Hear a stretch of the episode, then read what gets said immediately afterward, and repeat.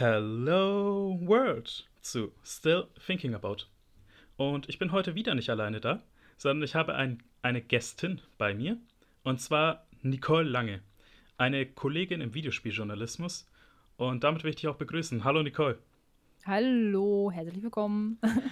Also, weil ich habe ja gesagt, du bist auch eine Videospieljournalistin, aber du hast ein ganz bestimmtes Ressort, für das du arbeitest und schreibst, und zwar E-Sport. Und kannst du uns dazu ein bisschen mehr erzählen, also was genau du machst jetzt als E-Sport, E-Sport-Videospieljournalistin? Als E-Sportler. ähm, ja, also ich, ich, also ich komme ja eigentlich aus dem klassischen Gaming. Ich bin jetzt seit äh, ja, gut achtzehn Jahren im, im Games-Journalismus und die meiste Zeit davon eigentlich im, im normalen Gaming. Ähm, und die letzten äh, ja, knapp sieben Jahre habe ich mich jetzt mit E-Sport auseinandergesetzt, was auch durch meine Arbeit beim Kicker natürlich äh, sehr stark fokussiert wurde, ähm, als ich damals die äh, Redaktion für Kicker E-Sport übernommen habe. Und ähm, ja, das war, war eigentlich ein recht spannendes Projekt. Ähm, mittlerweile bin ich nicht mehr beim E-Sport-Studio. Ich habe mir jetzt eine kleine Auszeit genommen, werde aber bald auch wieder äh, in Lohn und Brot sein und ähm, dann weitermachen. Und äh, ja, äh, k- genau kann ich da aber noch nicht ins Detail gehen, aber ähm, ja, was macht man beim E-Sport-Journalismus? Also ähm, eigentlich genau das Gleiche, was man im Sportjournalismus eigentlich fast schon so ein bisschen macht. Ich fand das sehr interessant, als ich damals angefangen bin, ähm, äh, da so ein bisschen äh, im deutschen Bereich vor allem. International ist E-Sport ja schon wesentlich weiter, als es damals in Deutschland war, und äh, haben da wirklich auch sehr viele Brücken gebaut. So. Und ähm, das Ding ist halt, ähm, gerade wenn man jetzt so das mit Sportjournalismus vergleicht, es ist sehr produktgebunden noch so. Also man, man spricht ja mehr oder man sprach damals mehr über noch über die Spiele und über die Mechanismen und so. Und das hat sich mittlerweile auch sehr stark gewandelt. Mittlerweile sprichst du auch über die Gesichter, über die E-Sportler und dergleichen. Man versucht, die auch ein bisschen stärker in den Mittelpunkt zu rücken. Und ähm, das fand ich irgendwie auch sehr spannend, dass man, dass man dem E-Sport mit ähm, ja, mit den, mit den Sportlern letzten Endes, mit den E-Sportlern auch äh, ein Gesicht gibt und eben halt nicht nur über Updates spricht, wie sich das Gameplay verändert und so. Ähm, also es ist wirklich nochmal eine ganz andere Art des Journalismus im Vergleich zum, zum normalen Gaming, wo es ja wirklich einfach nur um Produkte geht und äh, nicht immer vorrangig um Menschen, die dies ausüben, so sage ich jetzt mal. Ne?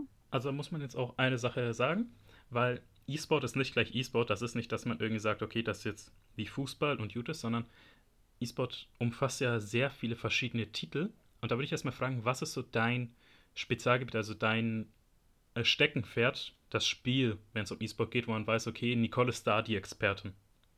Also ich habe mich äh, vorwiegend über die ganzen Fußballspiele, ähm, spe- äh, für die ganzen Fußballspiele äh, spezialisiert, so, also FIFA, P E S. Das ist so meine Sparte, vorwiegend natürlich FIFA Ultimate Team. Da habe ich mir über die Jahre jetzt auch äh, eine große Expertise angeeignet. Da muss ich mal kurz ähm, einschneiden, und zwar äh, deine Meinung als Expertin und vor allem als subjektive Spielerin. FIFA gegen P E S, so. Was ist da deine Meinung? Was ist besser? Was gefällt dir mehr? Das ist natürlich immer so die große Frage, ne? Das eine mit dem anderen zu vergleichen, finde ich immer sehr schwierig, weil es, äh, auch wenn es von außen betrachtet, Gleiche ist, es sind halt unterschiedliche Spiele. Das ist genauso, als würdest du ähm, The Witcher mit äh, Dragon Age vergleichen. So. Das ist zwar das fast gleiche Genre, aber es sind schon unterschiedliche Spiele und die spielen sich auch unterschiedlich. So. Same, same, wenn, but wenn, different. Ja, genau. Ähm, und wenn ich jetzt, wenn ich jetzt sagen müsste, was ist besser, also pff, beide haben ihre haben ihre Berechtigung, irgendwo nebeneinander zu existieren. Leider, muss man sagen, ist FIFA einfach aufgrund der Lizenzen und so immer noch ein stärkeres Zugpferd. Und es ist, wenn du, Stichwort Authentizität und so, ähm, jetzt da jetzt den Schwerpunkt legen möchtest, so, dann ist FIFA einfach in der Präsentation einfach noch ein Stück weiter, auch in der ganzen Darstellung so, ne? Und das Gameplay, da ist es wirklich Geschmackssache letzten Endes. Mir persönlich ähm, gefällt das F U T-Gameplay ein bisschen mehr. Ja, aber was ist das F U T? Was ist das F U T-Gameplay? Äh, FIFA Ultimate Team, so ist, ist das ja. Ähm, und äh, da baust du ja dein eigenes Team auf aus, äh, aus Spielern, die du dann auch ziehen musst und so. Das ist zwar auch äh, eine gro- also ich will jetzt nicht das ganze Gameplay hier erklären, aber wenn du jetzt, äh, wenn du jetzt äh, fragst, was, was wäre jetzt mein Favorit, in, als, als gesamtes Produkt ist es aktuell noch FIFA. Muss man mal gucken, was, was Konami im nächsten Jahr rausbringt mit, mit P E S, ähm, was sie sich da einfallen lassen, weil grafisch ist P E S einfach meiner Meinung nach immer noch um einiges besser als, als FIFA. Ähm, was, was Spieler angeht, also die Gesichter und so, das, das ist halt wirklich schon echt top. Hätte man, glaube ich, nicht erwartet, dass Konami das äh, über die Jahre hinweg so souverän hinkriegt, aber ähm, in Präsentationen und äh, Lizenzen, da ist FIFA einfach, hat FIFA einfach die Nase vorn noch. Also, das ist ja auch die Sache, aufgrund von Corona hat sich ja alles in der Sportwelt geändert, mhm. auch E-Sport. Und was würdest du sagen, ist jetzt während, beziehungsweise, ja eigentlich, ich wollte schon sagen, eigentlich nach Corona, aber wir leben halt immer noch in der Pandemie. Welcher ja. E-Sport hat daraus am meisten Potenzial geschöpft und hat darauf mehr Aufsicht gemacht? Welches Spiel ist da so aufgeblüht, wenn du, wenn man so will? Also ich glaube, generell hat die Szene davon profitiert. Ähm, leider, also muss man sagen, finde ich, hätte, hätte der ganze, die ganze Fußball- oder E-Fußball-Szene, ich weiß, E-Football ist äh, total verpönt, äh, das Wort, aber äh, generell der virtuelle Fußball, nennen wir es jetzt mal so, hätte, glaube ich, ein bisschen stärker davon profitieren, äh, profitieren können in Sachen Präsentation und dergleichen. Die Möglichkeiten sind da, waren da in der Zeit ähm, und es, es fehlte, glaube ich, noch so ein bisschen an der Präsentation, aber da sind auch alle möglichen ähm, Organisatoren immer noch dabei, das Ganze noch weiter und größer zu bauen halt so. Ne? Also ich, da sind wir auch noch lange nicht am Ende der Veranstaltung, was das angeht. Ähm, aber generell ist es, glaube ich, wichtig, dass auch äh, traditionelle also oder konventionellere Medien darüber berichten, weil je mehr es im Fernsehen auftaucht, je mehr es in, in normalen, in Anführungsstrichen, Medien auftaucht, die auch vielleicht der Nachbar und normale Fußballfan konsumiert, ähm, umso mehr wird das Normalität letzten Endes halt auch. Ne? Und ähm, da könnte man, oder da hat der, der äh, E-Sport, glaube ich, sehr stark profitiert von in der Zeit, als der konventionellere Sport äh, nicht so ausgeführt werden konnte, weil eben halt äh, viele Sender sich auch gesagt haben, okay, nehmen wir doch mal, ähm, nehmen wir doch mal vielleicht das ein oder andere Turnier irgendwie nochmal mit rein. Und das war ja auch mal, so das in der, ne? Das war während der während des Lockdowns, wo eben nur die essentiellen Arbeitgeber eben noch irgendwie offen haben durften. Ich habe ja auch beim Fernsehen gearbeitet und habe deswegen auch einen Blick hinter die Kulissen eben sehe ich. Und es war so faszinierend anzusehen, wie die meisten Sender einfach damit gestruggelt haben, ein richtiges Programm auf die Beine zu stellen wie während ja. dieser Zeit, wo sie eben nicht die klassische Produktion haben, wo ich mir denke, okay, wir haben das meiste daraus geschöpft, aber andere, die sind halt mit Sach und Krach einfach da zu Boden gestürzt, wo da ich mir denke, okay, da merkt man, ihr müsst da was ändern demnächst. Und ja, es war, es war schwierig, also für viele auf jeden Fall, ja. Das, das Loch erstmal zu füllen, ne? Auf der anderen Seite gefragt, da du ja Expertin für die Ballsportarten, also für Fußball, FIFA, im E-Sport-Bereich bist, was ist ein Spiel, wo du sagst, damit kannst du wirklich nichts anfangen im Bereich E-Sport? Also ich, ich würde mich jetzt als nicht besonders MOBA-affin sehen, so. Das ist mir, das ist jetzt was, was mich persönlich, also ich, ich kenne es natürlich und äh, Äh, LOL und, und Dota, äh, es ist für mich äh, ist für mich natürlich auch was, womit ich äh, tagtäglich zu tun habe, aber selber spielen würde ich es, oder ha, ich, ich hab's, hab's mal angefangen natürlich und äh, kenne auch die Mechanismen und so, aber es ist jetzt nichts, wo ich jetzt sage, äh, hey, ja, toll. Es ist be- es begeistert mich total so. Das ist mir, also es ist mir auch ein bisschen zu kompliziert. So. Da, da dann schon eher solche Sachen wie Hearthstone und so. Also bin ich auch jetzt keine Expertin oder, oder dergleichen. Oder Gwent. Gwent fand ich anfangs äh, äh, sehr unspektakulär, ähm, um Bezug auch auf die späteren Themen zu nehmen. Aber das fand ich halt sehr unspektakulär am Anfang. Und dann habe ich es mal, habe ich es hab ich's gespielt und dann fand ich es total faszinierend. Das hat mich wirklich sehr gecatcht dann einfach auch so.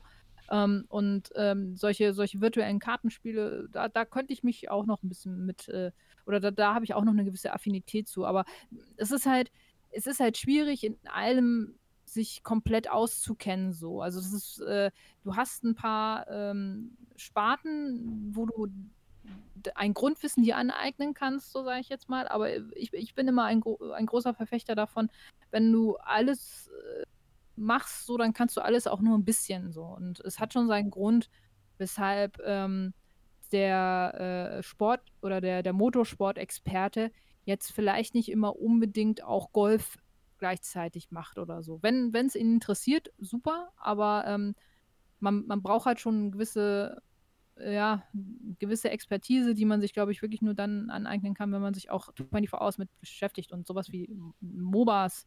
Ähm, das ist so komplex, das, das mussten wir auch, als wir damals bei, beim Kicker damals die Redaktion aufgebaut haben. Du brauchst da wirklich Leute, die sich vierundzwanzig sieben damit beschäftigen, die die Szene kennen, die äh, die ganzen ähm, Turniere sich auch angucken, schauen, wer über die letzten Jahre Weltmeister geworden ist und sowas halt alles, weil nur dann kannst du halt auch wirklich sagen, ja, die Leute kennen sich damit aus. Ähm, das nimmt dich sonst keiner ernst, so, ne? Das ist, ne? Also ich meine, das ist ja wie, wie im normalen, wie gesagt, da ist es genauso wie im anderen Sportjournalismus halt auch, ne? Machst du da einen Patzer irgendwie, ne? Dann bist du bei den Fans unten durch, ne? Und so ist es hier eben halt auch auch. Ähm, und da muss man schon sehr vorsichtig sein, so. Klar kann man auch mal Fehler machen, das ist ja, wir sind alle Menschen, ne? Aber man sollte sich halt schon auskennen, und wie gesagt, für mich ist, für mich sind MOBAs äh, einfach viel zu komplex, als da, da muss ich ganz ehrlich sagen, da habe ich dann auch nicht so die Zeit für, dass ich mich da jetzt so krass reinhängen könnte. So.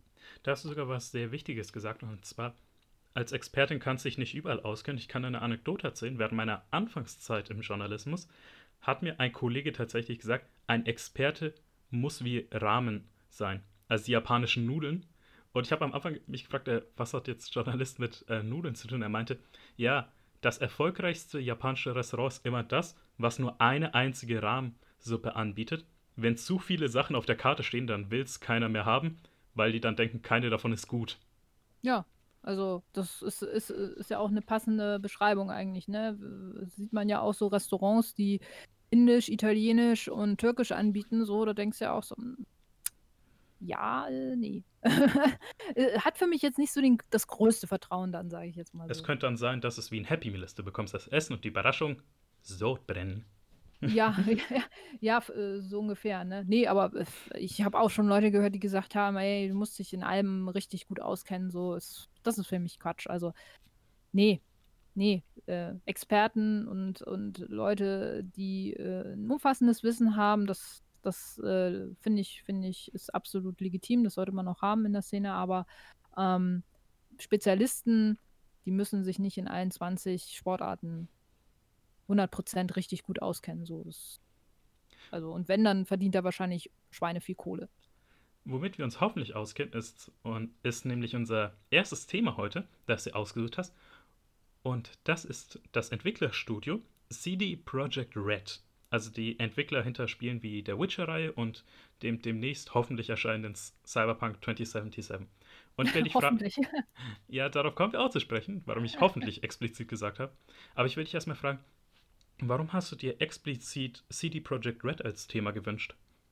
Äh, ja, wir hatten es ja schon, als wir, als wir uns kurz über die Themen unterhalten haben, so ein bisschen hatte ich es ja schon angekündigt. Ähm, ich, mich, mich verbindet einfach eine jahrelange Liebe zu diesem Entwickler irgendwo halt auch. Und es ist immer auch, äh, da, da werden wir später vielleicht auch noch drauf zu sprechen kommen, es ist immer auch wieder schön, wenn man, wenn man die Leute auf der Gamescom sieht. So, ich, äh, wir schreiben uns jetzt nicht zum Geburtstag oder so Glückwünsche, so, ist, so weit ist es nicht, aber ähm, es ist immer ein sehr, sehr nettes äh, Zusammenspiel, und ich muss ganz ehrlich sagen, ich habe selten einen Entwickler erlebt, der äh, Fans und äh, ja auch zu, zuweilen auch die Presse so sehr an sich binden kann und so eine Nähe aufbauen kann, ähm, als, als C D Projekt Red.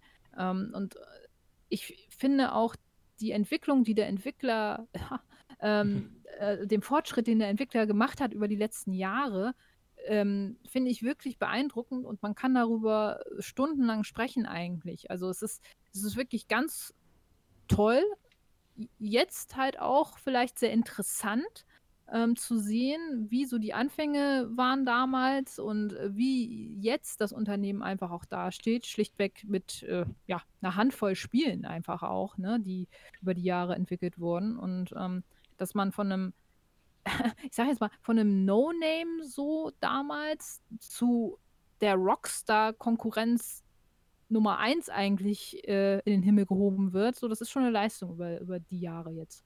Deswegen können wir auch sogar anfangen, wie du es schon erwähnt hast, beim No-Name-Entwickler und wie eigentlich C D Projekt Red eben ihre Anfänge hatte.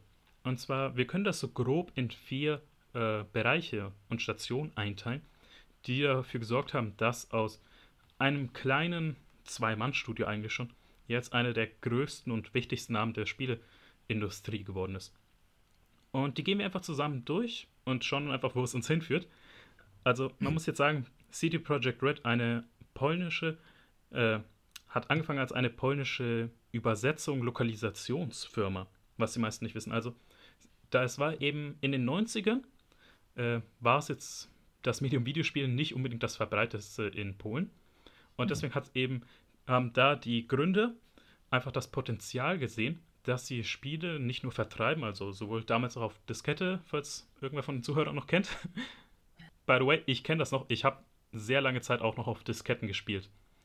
Deswegen, ich, ja, weiß bis ich, heut, ich weiß bis heute nicht, wie man dort es geschafft hat, Daten zu speichern.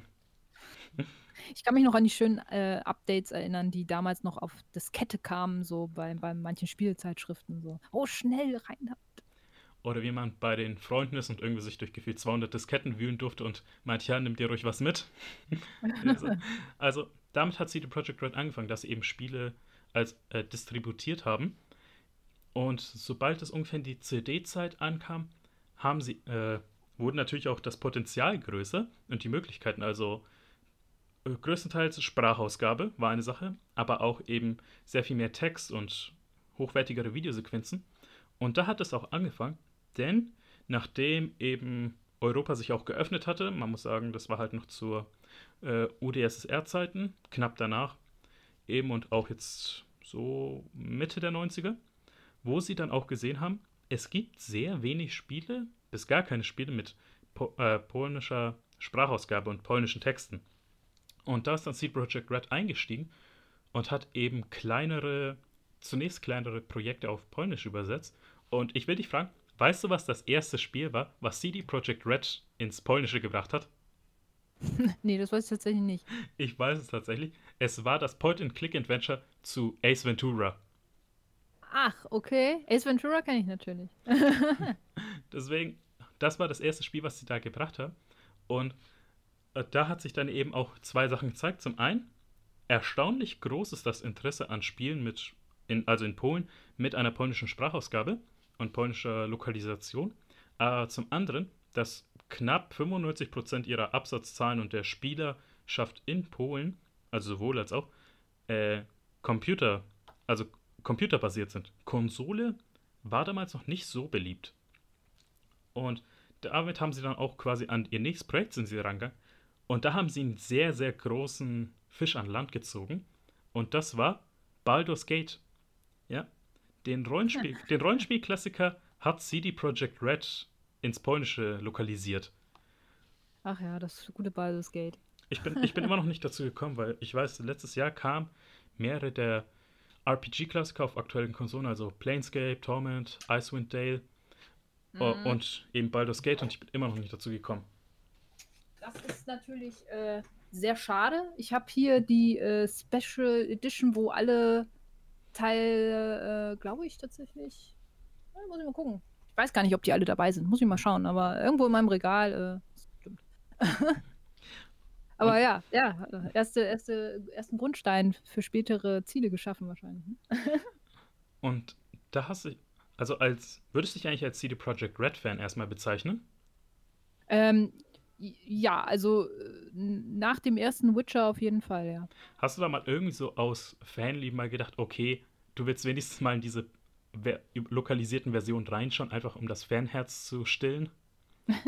Also in die älteren Titel nicht, aber äh, ich äh, habe mir natürlich äh, die Witcher-Teile auch äh, im Polnischen mal an, also in der, in der, in der, wenn du so willst, in der Originalsprache mal angehört. Ja, deswegen, also das ging ja knapp zehn Jahre noch so weiter, dass sie eben größtenteils für Lokalisation zuständig waren. Es gab mal ein paar Erfolge, ein paar Misserfolge, wo halt jetzt auch zum Beispiel irgendwann eine Studioschließung mitten im Projekt war und sie dann gesagt haben, okay, ihr sitzt auf euren Kopien eben alleine, könnt machen, was ihr wollt, beziehungsweise ihr könnt halt nichts damit machen. Und so, wenn du zurückschauen würdest auf diese Anfänge von C D Projekt Red, die ja erstaunlich schnell abgehandelt werden können, eben wie sie als Distributor und Lokalisator angefangen haben, so, wie fühlst du dich dabei? So, wenn du schon siehst, okay, ihr habt so klein angefangen damals. Es ist, äh, also ich, ich finde, die waren sehr lange relativ unter dem Radar. Also so wirklich die Qualität von C D Projekt Red und was die eigentlich können, ähm, wurde, glaube ich, viel zu spät letzten Endes auch erkannt. Also ähm, natürlich haben sie jetzt nicht, also das war jetzt nicht alles Gold, was die da angepackt haben, aber man hat schon gesehen damals, ähm, dass die echt was drauf haben und dass die eine ganz, also es ist schon eine andere Philosophie irgendwie haben als, als manch anderer Entwickler irgendwo letzten Endes auch. Wie würdest du deren Philosophie beschreiben? Ähm, also ich finde, dass sie, wie, wie ich anfangs schon gesagt habe, eine ganz andere Kommunikation mit, mit Fans letzten Endes auch haben und mit, mit der Art und Weise, wie sie ihre Arbeit ähm, den Spielern darlegen. Also die sagen sich nicht irgendwie, hier ist unser Produkt, jetzt seid glücklich damit, so, sondern die sagen, hey, danke, dass ihr dieses Produkt kauft. Und das, finde ich, ist wirklich eine ganz, ganz tolle Einstellung irgendwo. Das können, das, als ich, als ich damals ähm, Witcher drei, was, glaube ich, äh, als ich das gekauft habe und die, die äh, Verpackung aufgemacht habe. Ja, darauf, da, darauf wollte ich auch sogar ansprechen, als genau. du gesagt hast, sie bedanken sich bei ihren äh, genau. Spielern. Das ist wortwörtlich ja. gemeint. Denn genau. in der Retail-Version von The Witcher drei gab es mehrere Extras, sowie kleine Download-Codes für Goodies, eine Map, aber auch ein Brief quasi, also ein Zettel, und darauf stand, ja. hey, danke, dass ihr dieses Spiel gekauft habt und nicht irgendwo runtergeladen habt oder irgendwie äh, Piraterie betrieben habt. Deswegen vielen Dank, das bedeutet uns das. Und dachte mir, das ist eigentlich so eine Kleinigkeit, aber ich finde das so großartig. Ich, hab, ich, ich bin ganz ehrlich, ich, ich kann mich nicht erinnern, dass ich das bei irgendjemand anderem mal, äh, also ähm, namenhaften gehabt habe, dass, dass ich mal so eine net, ein nettes Kärtchen vom Entwickler drin hatte, auch wenn die natürlich in mehrfacher Ausführung nicht privat unterschrieben wurde, aber äh, ich muss ganz ehrlich sagen, ich kann mich nicht dran erinnern. Na, aber dann können wir eigentlich auch schon zum nächsten Thema übergehen, und zwar The Witcher. Und da muss man jetzt erstmal ein kleines bisschen Grundarbeit leisten, weil viele das nicht wissen. The Witcher ist innerhalb von Polen, weil es hatte erstaunlich wenig erfolgreich außerhalb, international, eine Buchreihe basierend auf den der Witcher-Büchern von, und der Name, tut mir leid, wenn ich es falsch ausspreche, Andrzej Sapkowski. Das, ja. das also ist eigentlich eine, wie soll man sagen, Videosp- nee, Buchversoftung. Adoption, ja, ja so ja. irgendwie. Also auf der ba- ja gar nicht so glücklich damit war, ne? Ja, denn C D Projekt Red, die hatten eigentlich mehrere Ideen, sie wollten endlich mal ein eigenes Spiel machen, und ihre, ihr erster Versuch war, oder ihre erste Idee, die sie machen wollten, ist, sie gehen zu Andrzej und fragen, ob sie das machen dürfen, weil es eben den Gründern von C D Projekt Red einfach ein sehr tolles Buch für sie war. Und er hat ihnen die Lizenzrechte für das erste, für, also für das erste Spiel für neuntausendfünfhundert Dollar verkauft. Dass, dass sie eben daraufhin ein Videospiel machen können. Und da muss man auch sagen, also wie gesagt, zu dem Zeitpunkt war C D Projekt Red kein Entwicklerstudio, das war immer noch eine Lokalisationsfirma. Und sie brauchten knapp ein Jahr, um erstmal die Grundlage für ein Videospiel zu, zu setzen. Also die ganze Infrastruktur und die Planung und die Milestone-Planung und auch einen Publisher zu finden.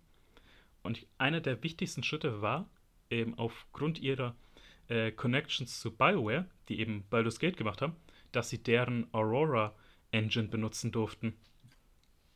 Ja, ja, ja, schwere Geldprobleme ja auch damals gehabt hatten. Also da war nicht viel Spielraum, um irgendwie jetzt den nächsten Schritt zu machen, aber irgendwer hat dann gesagt, so doch, das probieren wir jetzt einfach mal. Ne? Das, der, hat, der hat die Qualität schon gleich erkannt. Ne? Äh, also und jetzt, dann können wir auch einfach so gleich ein bisschen freier darüber reden. Jetzt so, was hältst du einfach von der Witcherei? Warum ist sie für dich so großartig, wie du schon erzählt hast? Ähm, also Ich glaube, dass ähm, die, die Witcher-Reihe äh, am Anfang sehr unterschätzt wurde. Ähm, beim, ich kann mich noch daran erinnern, als ich, es war zweitausendsieben, glaube ich, als wir damals auf der Games Convention waren. In Leipzig. Noch, äh, genau, äh, die heutige Gamescom, die jetzt in Köln stattfindet. Das war ja damals die Games Convention äh, in Leipzig. Ähm, und da das erste Mal ähm, The Witcher präsentiert bekamen, ähm, da war, da war, also im Vergleich zu heute, das war ein kleiner Raum, wo äh, ein Entwickler saß, der eigentlich auch gar nicht so wirklich sich in dieser Präsentations- äh, Äh, Rolle wohlfühlte so wirklich und äh, das aber dennoch über sich ergehen lassen hat und äh, den ich auch so ein bisschen zum, zum Charakter gefragt habe und so und ähm, also das war ein absoluter No-Name, wenn man, wenn man bedenkt, wo die heute stehen so, ne? Und ähm, The Witcher, ja, das war so, ja, wenn du mal einen Geheimtipp haben willst, ne? Also so ein Geheimtipp da hinten in Halle so und so, da ist so ein Rollenspiel, so das The Witcher, so das sieht ganz gut aus, so, ne? Aber das war jetzt nichts, wo du gesagt hättest, boah, Das kann jetzt, ähm, das kann jetzt äh, Mass Effect zum Beispiel, was ja ähnlich in der, in, in, in einer ähnlichen, zwar in einem anderen Setting, aber das gleiche Genre ja bediente, das kam ja auch in dem gleichen Jahr raus, so, das äh, ist total untergegangen da, dagegen so, ne? Weil BioWare natürlich, äh, ne? Und äh, das, das war natürlich ein ganz anderes, ganz anderes Klientel und viel mehr Geld dahinter und so, ne? Und The Witcher fand ich aber damals schon super interessant. Einfach aus dem Grund, weil es bei der Charakter Geralt von Riva ähm, ganz, ganz unikat irgendwie so war. Also er, hat, er hatte was, was, was ich irgendwie echt cool fand so und was ich damals nicht so wirklich bei anderen Spielen irgendwie fand. Und ähm, als ich dann die ersten ähm, Texte zu The Witcher schrieb, so, das kann man, kann man heute ja vielleicht noch in einigen Archiven nachsehen. So. Für welche Redaktion waren das?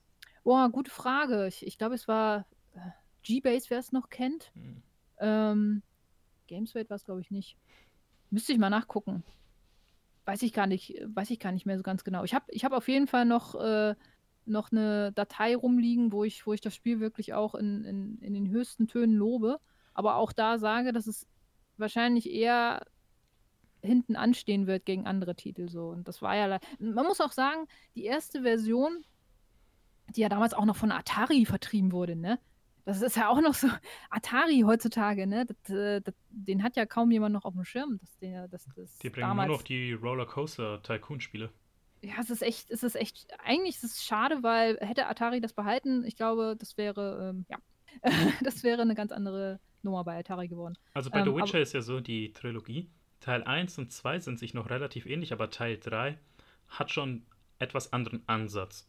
Und ja, also das, das, das meinte ich auch gerade. Also spielerisch war, war The Witcher eins und auch The Witcher zwei noch nicht so das Gelbe vom Ei. Also das Gameplay hatte schon noch ein paar äh, äh, Sachen, wo du sagst, so, ja, das, das funktioniert alles noch, noch nicht so rund beim Kampfsystem und dergleichen. Und äh, ja, also ja, ich habe auch noch Spielszenen vom ersten Witcher gesehen. Ich sag's gleich, ich habe es nicht gespielt. Und das war mehr so crowd-based, der Äh, äh, der Schwertkampf, also wo jetzt nicht wie im Dark Souls ist, wo es aufs eins gegen eins hingeht, sondern wirklich da schwingt Geralt einfach sein Schwert über den ganzen Kopf, über den ganzen Körper und mit dem ganzen Arm irgendwie um versucht, drei Gegner gleichzeitig zu besiegen. Wo jetzt da, wo würdest du dann auch sagen, ist jetzt so die größte Stärke, aber auch die größte Schwäche von den ersten beiden Witcher-Teilen?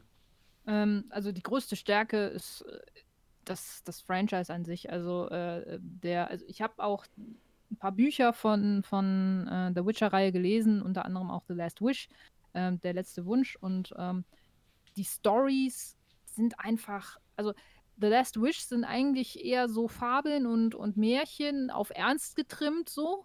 So Schön und das Biest und so. Das sind halt teilweise so ganz abgewandelte Geschichten nochmal äh, neu aufbereitet.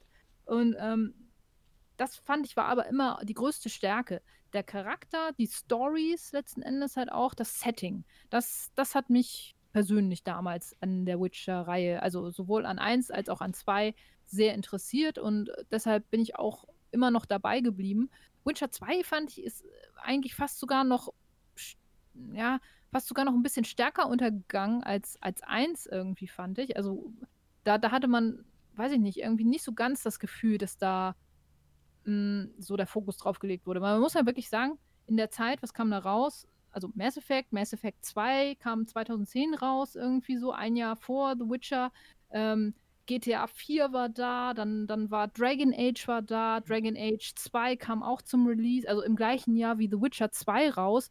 Das war Konkurrenz, da konnte Witcher einfach noch nicht mithalten. Weder vom Gameplay, noch von der, also noch vom Geld, von der ganzen Darstellung her, war da einfach bei, bei E A und bei, bei BioWare viel mehr, ähm, viel mehr Präsentationsmöglichkeit als bei C D Projekt Red, die da gesagt haben, ja, wir wollen einfach nur noch die, wir wollen einfach die Entwicklungskosten raushaben und dann, äh, dann in, in, in drei Jahren oder vier Jahren, dann sollt ihr mal sehen. So. Ich meine, gut, diesen, diesen einen Battle Arena, The Witcher Battle Arena, das äh, zwanzig vierzehn, das lassen wir mal weg, glaube ich. Äh. Also dann will ich jetzt noch eine, will ich noch eine Frage stellen, und zwar, natürlich hat es jetzt mit der Veröffentlichung äh, und dem Kultstatus von The Witcher drei alles geändert.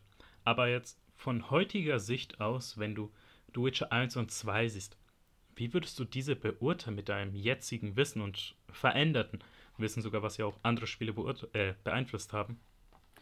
Ähm, ja, also in Sachen, wie gesagt, in Sachen Storytelling und in Sachen äh, Präsentation fand ich, war es schon was anderes. Also da hat es eindeutig Stärken gehabt. So Gameplay-technisch muss man sagen, pff, war das war das nicht das Gelbe vom Ei. So. Also da Äh, nach heutigem Standard hätte es da, glaube ich, keine, keine Schnitte mehr so wirklich gesehen. Da, ähm, das, wie gesagt, die, die Konkurrenz damals war einfach schon viel weiter auch schon. Ne? Also auch wenn es in anderen, aber das muss ich auch noch sagen, was sie in eins wie in zwei, finde ich, schon sehr gut hingekriegt haben und auch wesentlich besser als zum Beispiel so Mass Effect, wo, wo ja natürlich alles generell sehr steril ist und so. Ich, ich, ich liebe die BioWare-Spiele, ich bin ein großer Fan der BioWare-Titel, auch wenn die letzten Teile mich leider sehr enttäuscht haben.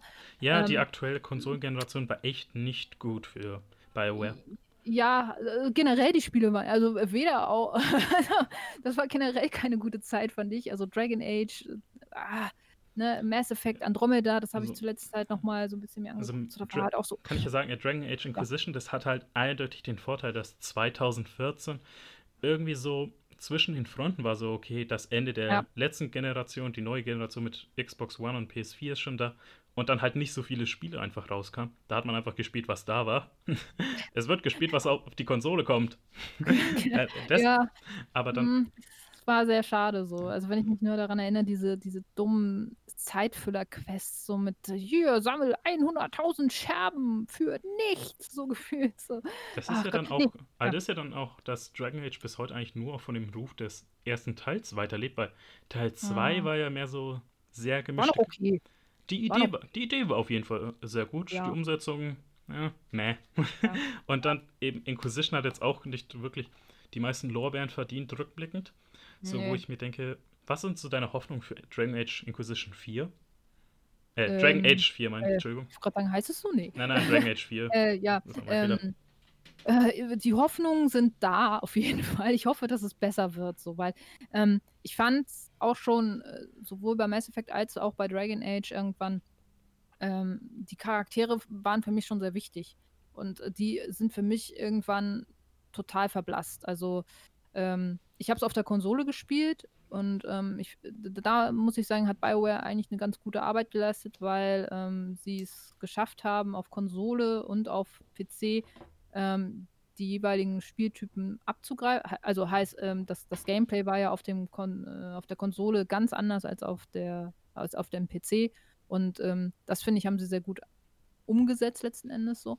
Aber ähm, ja, ich fand die Story in Dragon Age Inquisition ja, hat mich jetzt nicht, also hat mich nicht überzeugt und auch nicht die Charaktere, wo ich noch von eins und zwei zumindest so irgendwie, das war so eine Einheit irgendwie und, und die haben mich alle, die haben mich alle äh, irgendwie auch äh, begeistert so mit ihren unterschiedlichen Facetten und so und eins, wie gesagt, ich fand das toll mit diesem Lager, dass man immer diese, äh, aufbauen konnte, wenn man gereist ist und so. Das hatte so, das hatte was einfach so und das hat's mit drei immer mehr verloren. Mal abgesehen davon, wie gesagt, diese dummen Sidequests teilweise, also einfach nur um Zeit zu füllen, um zu sagen, hey, wir haben Open World. Open World ist nicht immer das Beste, Freunde. Also das ist, lasst es doch mal sein, immer mit diesem, wir müssen jetzt auch Open World haben und so. Nee, das finde ich, brauchst du manchmal gar nicht. Du siehst, Dragon Age eins war, Origins hieß es ja, ähm, war einfach perfekt, wie es war. Das war jetzt auch keine riesige Open World. Das war, das, das, das war so in seinem Rahmen, hat das alles perfekt gepasst. Und da müsste man vielleicht auch mal wieder hingehen. Das gleiche bei Mass Effect Andromeda halt so. Das hat mich teilweise auch so abgenervt und die Charaktere waren einfach so belanglos in einigen Stellen so. Also ich hoffe, dass äh, jetzt kommt ja, wie gesagt, ist ja äh, Dragon Age vier in Planung und äh, das ist ja die Frage, man hat leider nicht viel gesehen, ne? Ja, das ist ja die Frage. Ja. Würdest du eher wollen, dass für Dragon Age vier es mehr in Richtung eins, zwei oder drei geht? Äh, auf jeden Fall mehr Richtung eins wieder. Sowohl was die Charaktere angeht, als auch was, was das Storytelling angeht. Das ist mir persönlich wichtig. Ich kann so manche Gameplay-Schwäche verzeihen. Ich habe The Last Guardian verflucht teilweise, aber am Ende ist es für mich eines der besten Spiele aller Zeiten. Und einfach, weil ich äh, da saß und geheult habe am Ende.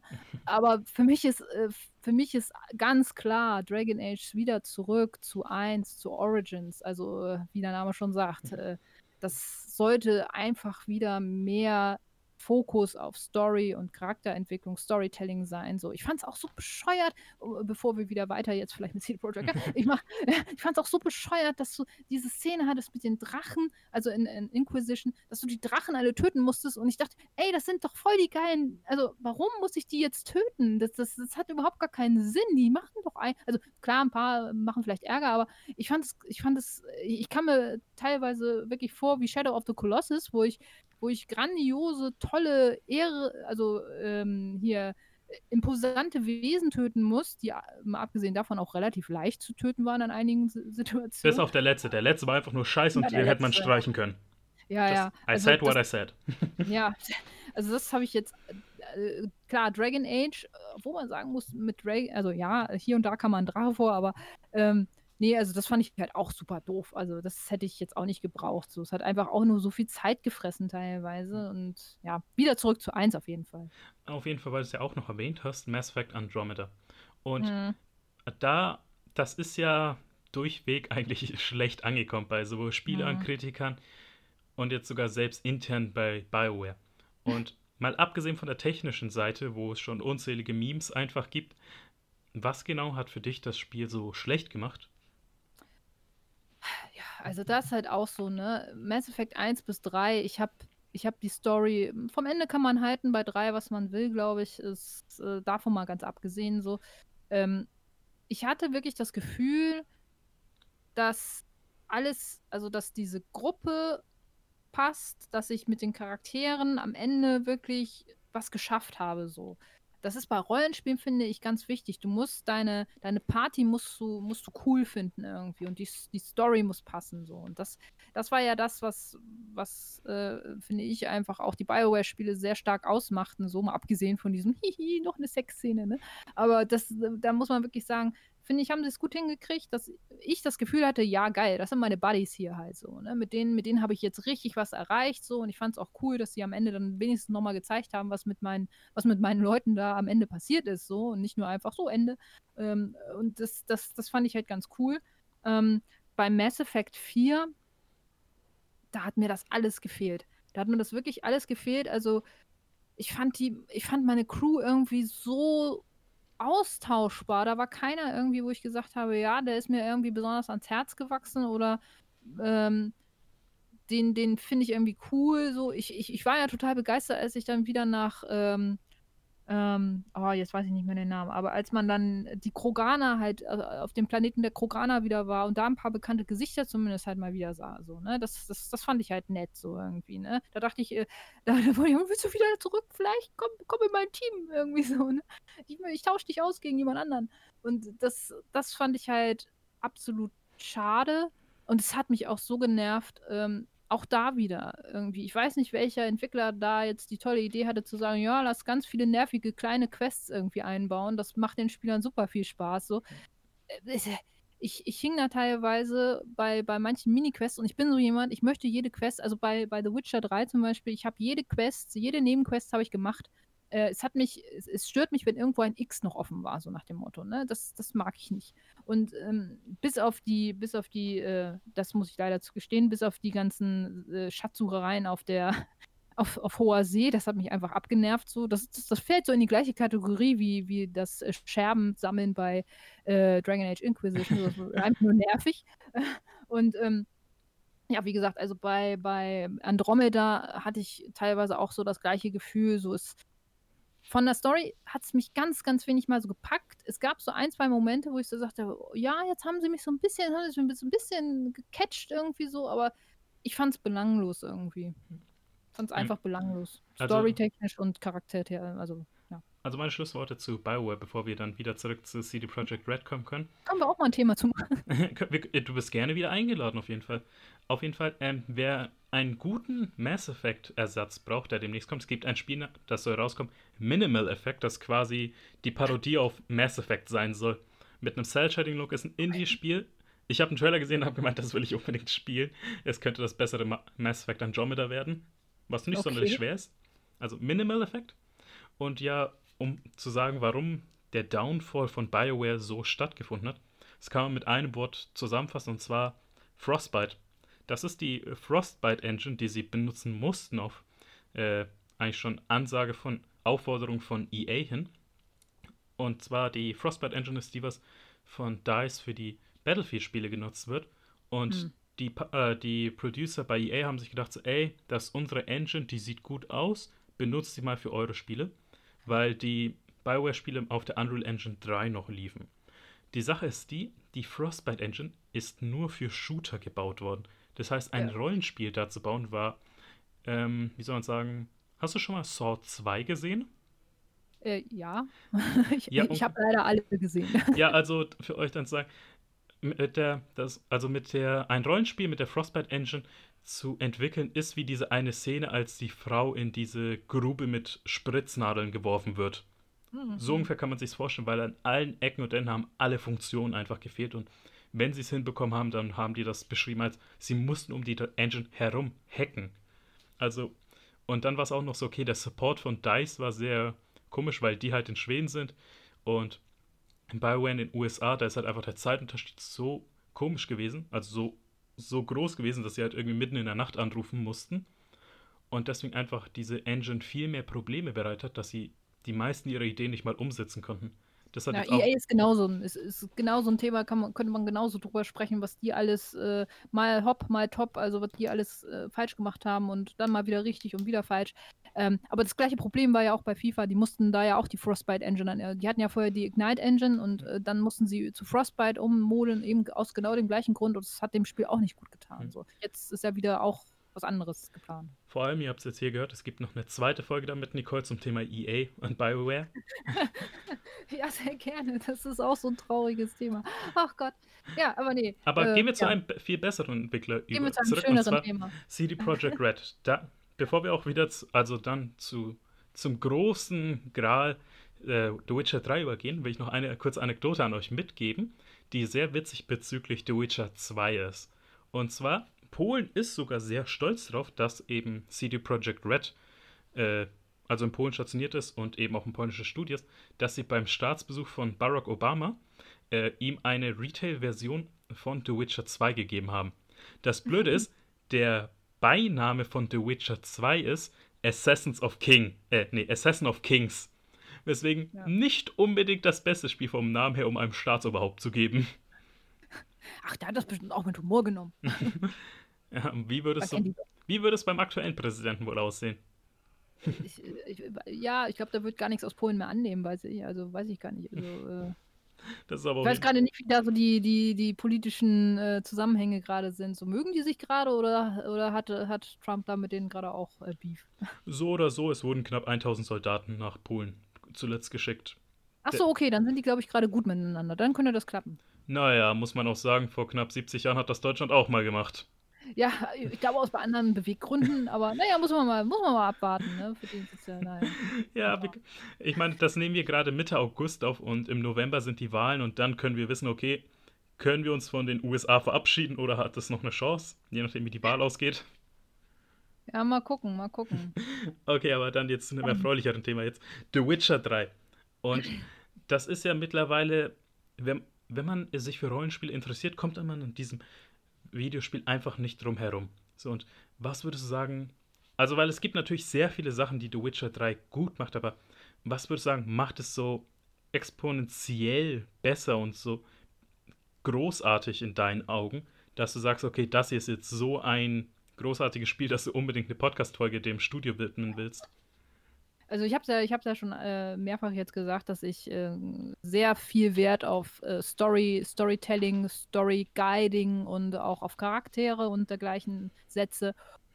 Und ähm, da muss man einfach sagen, hat The Witcher drei so viel richtig gemacht. Ähm, sowohl der Charakter Geralt als auch die ganzen Nebencharaktere, die haben so viel mal, Da würde ich kurz einschneiden, und zwar wegen Geralt. Ja. Das ist immer so ein Parad- Paradox, will ich schon fast sagen, wenn es um ihn geht.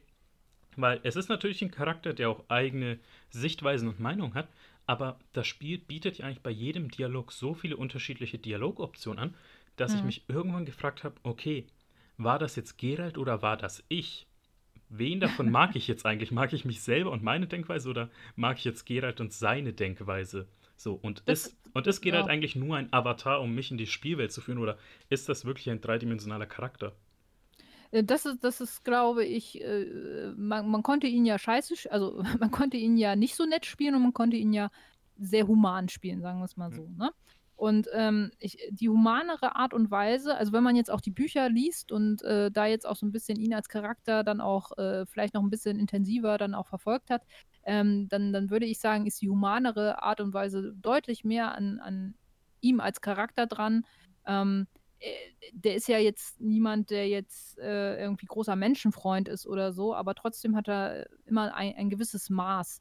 Ähm, und eine, ich mochte das immer, es hieß ja immer, die, die Vernunftbegabten hieß es, glaube ich, immer in der, in der deutschen Übersetzung. Und äh, das, das finde ich ist eigentlich eine ganz schöne ähm, Beschreibung, weil ähm, auch in, in, den, in den Büchern ist es, ist es so, dass er ähm, nicht mordet einfach nur, weil es sein Auftrag ist, sondern ähm, er, er wägt schon ab. Und äh, da gibt es ja auch ein paar Szenen in den Spielen, also in drei zum Beispiel, wo man, ich glaube, es ist ein Troll irgendwie oder so, in der Arena töten muss irgendwie. Und ähm, er sagt ja auch ganz oft, er tötet keine Vernunftbegabten, also, also Wesen, die durchaus in der Lage sind, zu, zu, also, ja, zu denken und, und nicht nur aus, äh, äh, also nicht aus bösen Motiven her heraus nur blind handeln und so, ähm, die zu verschonen und äh, da durchaus abzuwägen, ob das jetzt, äh, ob, ob man jetzt wirklich das Wesen töten muss oder so oder, oder dergleichen. Und äh, von daher finde ich, ist, ist schon, wenn man ihn ganz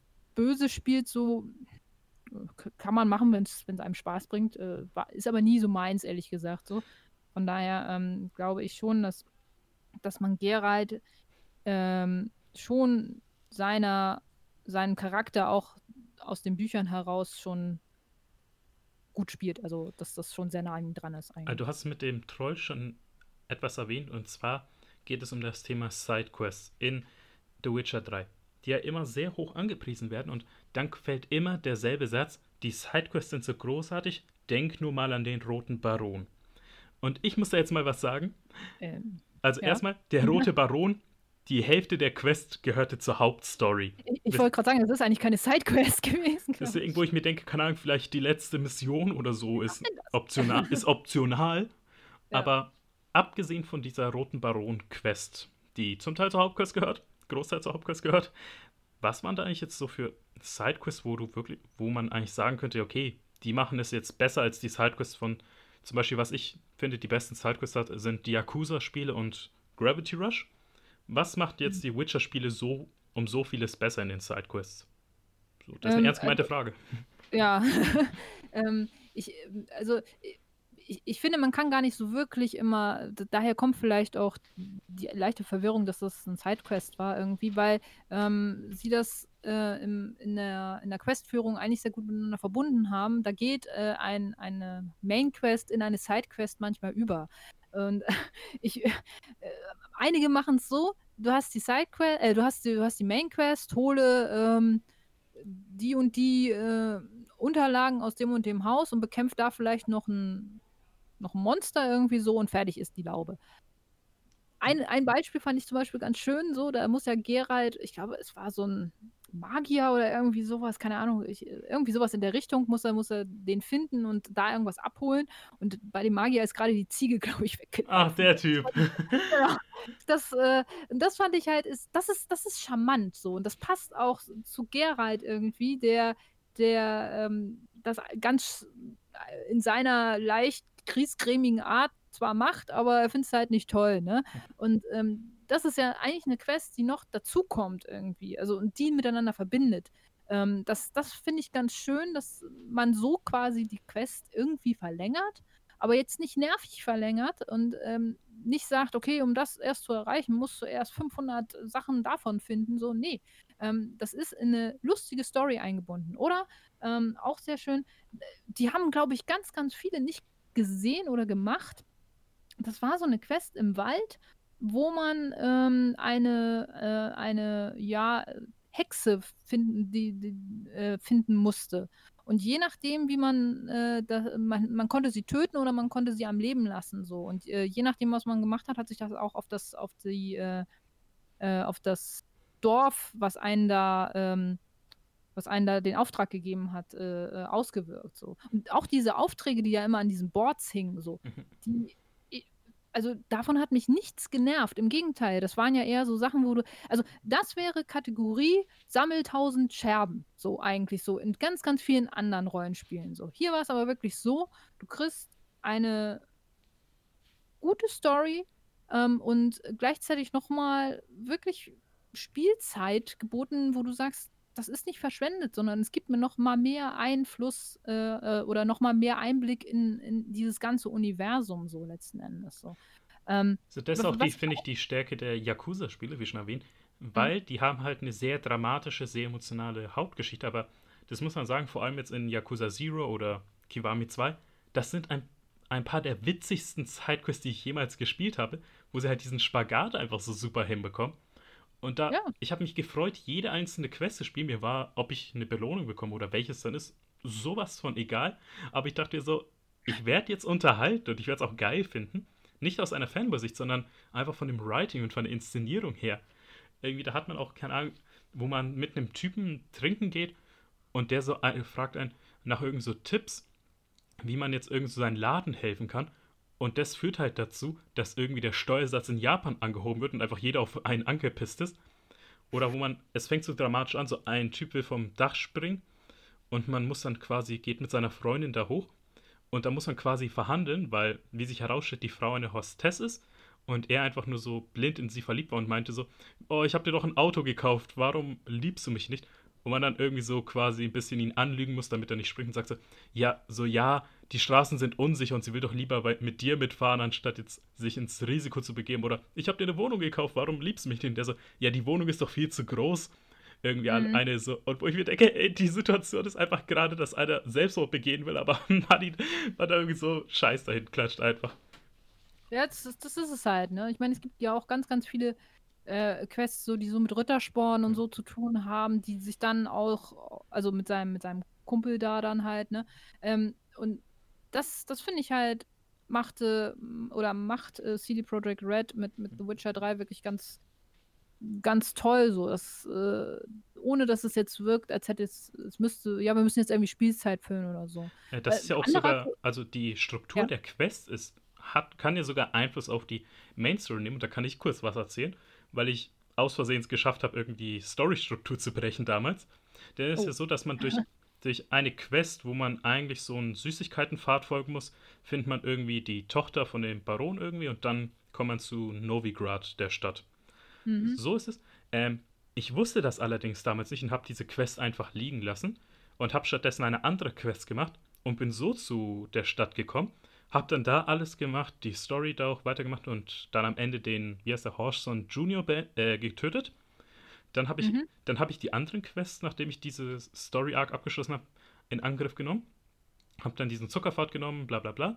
Und komme dann zu diesem Haus am Waldrand, wo man dann auf diesen Troll trifft, der er sich vor, der, wie heißt es, shapeshifting kann, sich verwandeln kann. Und der sagt dann einem, wo Ciri sein könnte. Und meint, ja, die war in Novigrad zuletzt gesehen, zu, bei einem Typ namens Horson Junior Der meint dann so, Geralt, ah, da muss ich wohl Horson Junior einen Besuch abstatten. Ich dachte mir so, Bruder, den Typen hast du vor zwei Stunden umgebracht. So, daran haben wohl die, da haben die Entwickler wohl einfach nicht dran gedacht, dass die Struktur einfach mal durchgewechselt werden kann. Ja gut, das kann natürlich auch mal passieren, ne? Das ist dann natürlich ein bisschen schade, aber ja gut, das passiert dann halt manchmal, ne? Also das Spiel ist jetzt ja auch nicht fehlerfrei, also um Gottes Willen so jetzt, ne? Ja, wenn man aber jetzt zum Beispiel, muss man ja sagen, mittlerweile wurde es halt gut gepatcht, aber so wenn man zum Launch hin sieht, das war ja sehr schwer hinzunehmen. Also von der technischen Seite auch, aber auch solche Sachen wie das Kampfsystem wurde dann im Nachhinein verbessert oder die Menüführung, alles. Weswegen ich ja schon so ein bisschen Angst wegen Cyberpunk habe, ob ich mir das zum Launch holen sollte. Ja, muss man mal abwarten. Also ich bin ganz ehrlich, ich hatte keine Probleme. Ich hatte von Anfang an, also ich hatte, ich hatte eigentlich, wenn, wenn ich es jetzt über das ganze Spiel, und das ist ja nun wirklich nicht kurz, äh, in Erinnerung habe, ich hatte vielleicht zwei oder drei Bugs im Spiel, also wirklich, wo ich gesagt habe, okay, das ist jetzt echt ein bisschen ärgerlich so, aber das ansonsten lief unter anderem auch bei einer Nebenquest, wo mir eine Nebenquest angezeigt wurde und da war einfach keine, das X ging nicht weg und das, das nervt mich natürlich sehr als jemand, der jedes X auf der Karte weghaben möchte. Und äh, naja, gut, okay. Aber das, äh, das fand, also ich bin auch mit dem Kampfsystem eigentlich recht gut klargekommen. Ich hatte, hatte viele in meiner, äh, um, äh, in meinem Bekanntenkreis, die gesagt haben, so, boah, das Spiel ist voll schwer und äh, ich hab's auf normal gespielt so. Und ich weiß nicht, also ich, ich bin jetzt auch niemand, der jetzt Hack and Slay irgendwie jetzt großartig macht, wenn es mir das Spiel jetzt nicht äh, auf die Auf, vorschreibt, so. Ich bin eigentlich auch damit relativ gut klargekommen. Irgendwann fehlte, fand ich, nur das Balancing so ein bisschen, weil, und das fand ich schade, ähm, du hast irgendwann so krasse Schwerter gehabt und so krasse Rüstungen, so. Ich erinnere mich noch an die eine äh, Quest in Skellige, wo du ähm, ja so ein ganz krasses Schwert bekommst von den äh, Clan, mit, äh, von den Clanführern da, weil du den Job da so toll erledigt hast, so. Und ähm, das war so, ja, das ist unser Familienschwert, seit Generationen in der Familie und super wertvoll und so. Ja, so, ja okay, danke, das kommt bei mir im Schuppen, dann ne, hänge ich das dann auf. Ich habe hier schon zwei andere richtig krasse Schwerter. So. Das war so ein bisschen schade. Also da dieses, ähm, dieses, diese Erhöhung oder diese Anstufung von, von mächtigen Waffen, so hätten sie vielleicht ein bisschen besser äh, regulieren können. Aber mein Gott, ja, das... Äh, fand ich auch sehr schön, dass man dann irgendwann auch ein Häuschen hatte. Ich hätte das gerne noch weiter ausgebaut. Auch da, ne, du konntest ja später, wenn du bei einer Quest, ähm, die, ähm, ich weiß gar nicht mehr, was, was, was mit der Frau war. Also es war so eine etwas ältere Frau, die du in einer Quest hättest töten können oder am Leben lassen können. Wenn du sie am Leben gelassen hast, äh, dann kocht die später bei dir im Haus. Äh, als, als Dankeschön sozusagen. Also das, das fand ich total cool irgendwie. Also das sind halt so Sachen, die, die haben mir das Ganze noch ein bisschen näher gebracht. Plus natürlich, wie geil war diese Spielwelt, bitte? Wie lieb, also zum damaligen Zeitpunkt, wir reden hier jetzt von zweitausendfünfzehn, ja, ja zweitausendfünfzehn. zweitausendfünfzehn. Ja, genau. Ähm, im Vergleich zu anderen Spielen damals, man muss ja mal bedenken, Fallout vier kam da noch raus, ähm, was auch, wie gesagt, eigentlich ähnlich, obwohl das, das Gameplay von ähm, Äh, na, wie hießen sie jetzt? Äh, wie heißen jetzt? Äh, Fallout-Entwickler. Ähm, oh. Bethesda? Bethesda, genau. Ähm, ich ich, ich kenne die Spiele, auch Skyrim und so, irgendwie alles, alles toll, habe ich auch gerne gespielt und so. Aber die Spielwelten fand ich immer irgendwie nicht lebendig, also nicht so lebendig. Ich bin zwar gerne durch, äh, durch, durch, äh, durch äh, Skyrim geritten und habe hab mir die Landschaften und so alles angeguckt. Es äh, hat, also die Spiele von, die Open-World-Spiele von Bethesda Softworks, die zeichnen sich eben dadurch aus, dass sie interessante Hotspots haben, ja, eben, oder interessante Landmarks, aber jetzt das dazwischen jetzt meistens maximal kommt die Gegner entgegen. Ist aber genau, nicht. Genau, und das war bei Fallout vier genauso. Und dann im Vergleich zu so einem Witcher drei, äh, es gibt es gibt so ein Territorium, wo du in so einen in so einen dunklen Wald in The Witcher drei reinreiten musst. So. Und im ersten Moment bin ich sofort wieder abgedreht, weil ich mir so, ne, das ist mir so gruselig, da gehe ich jetzt nicht rein. Das war mir zu heftig. Da dachte ich mir, da kann nichts, da kann nichts Schönes auf mich warten. So bin ich wieder in die Sonne geritten. Und wie diese Landschaft gestaltet ist, du hast das Gefühl, wirklich jeder Stein wurde lieb. Also bei, bei, bei kleinen, also bei, bei, ja, bei uns in Hamburg, da gibt es ja das Miniaturwunderland, da, da stelle ich mir richtig so einen Entwickler vor, der alles so per Hand, jeden Stein schön so hinlegt und sagt so, ah ja, da sieht der gut aus und so. Also das wirkte so liebevoll gebaut, einfach alles. Ähm, ja, vor allem, weil du es ja erwähnst, halt, weil du erwähnst, wie schön diese Welt aussah. Es gab ja im Vorfeld zum Release eine Kontroverse, weil es ja auf ein Down, grafisches Downgrade hinging. Was aber die meisten nicht wissen, weil sie halt nur gelesen haben, okay, grafisches Downgrade, wir werden jetzt irgendwie sofort wütend. Die Sache war, ähm, das Spiel hätte natürlich besser aussehen können, aber die Entwickler haben gemerkt, wenn man es mit der grafischen Darstellung länger als fünfundvierzig Minuten spielt, wird einem schwindelig und übel. So, deswegen mussten sie halt einfach, damit Leute es länger spielen konnten, das eben grafisch runterschrauben. Kann ich mir gut vorstellen, ja. Aber wie gesagt, also wenn selbst grafisch runtergeschraubt war das Ganze noch äh, unheimlich beeindruckend, und ich habe es nur auf der Konsole gespielt, auf dem P C, glaube ich, war es noch wesentlich besser letzten Endes auch. Und ähm, da muss man natürlich auch sagen, C D Projekt Red hat es da tatsächlich dann mal vom Release-Zeitpunkt eigentlich ganz gut gemacht. Ich meine, so Batman, Arkham, äh, Arkhamsheim, Arkham Knight kam noch raus und, und Fallout vier, das waren so für mich so die ähm, so Konkurrenzspiele, wo man sagt, so die könnten vielleicht dem Ganzen so ein bisschen die Show stehlen, aber The Witcher drei hat sich ja wirklich gegen alles durchgesetzt und so viel besser auch gemacht in der, in der Darstellung und in, in, wie gesagt, auch in der ganzen Sprache zum Fan hin halt auch, ähm, dass sie sich darüber gar keine Gedanken machen mussten. Plus, ähm, und dann kann man vielleicht auch so ein bisschen dazu kommen, wie, wie die sich mittlerweile jetzt in die Position gebracht haben, dass man sagt, das ist eine ernstzunehmende Rockstar-Konkurrenz. Ähm, die Erweiterungen, die sie ja auch noch gemacht haben zu The Witcher drei. Die zwei Erweiterungen, Hearts of Stone und Blood and Wine, ähm, da muss ich sagen, die haben fünfzehn Euro, glaube ich, gekostet, irgendwie so in dem Dreh, jede Erweiterung. Und da bin ich locker nochmal mit acht Stunden Spielzeit plus nochmal rausgekommen. Da frag mal BioWare, was die für den gleichen äh, Part oder für, für das gleiche Geld für äh, Dragon Age äh, an Spielzeit rausgenommen haben. Ich war da so enttäuscht. Da darfst du das Spiel einmal kurz ansehen. Genau, ich habe mir für Dragon Age Origins damals, äh, also ich habe mir eigentlich jede größere Erweiterung noch zu den Spielen gekauft, also Sto- weil ich dachte, es wäre noch eine coole Story-Erweiterung. Hier und da war es das auch, aber kein Vergleich in Sachen Spielumfang im Vergleich zu äh, The Witcher drei. Also da hast du ja ein komplett neues Spiel eigentlich fast nochmal für fünfzehn Euro bekommen. Mhm. Ganz großartig fand ich das so. Und auch das zeigt wieder, wie äh, wichtig C D Projekt Red das die Kommunikation zu den Spielern einfach auch war und das, wie, wie ernst sie einfach auch das nehmen, okay, wir, wir, wir geben den Spielern einfach was fürs Geld, so letzten Endes. Und das macht leider heutzutage nicht jeder Entwickler mehr so. Also bevor wir zum nächsten Schritt in der Geschichte von C D Projekt Red übergehen, was sind so deine Schlussworte zum Thema The Witcher drei oder The Witcher als, als Spielereihe an sich?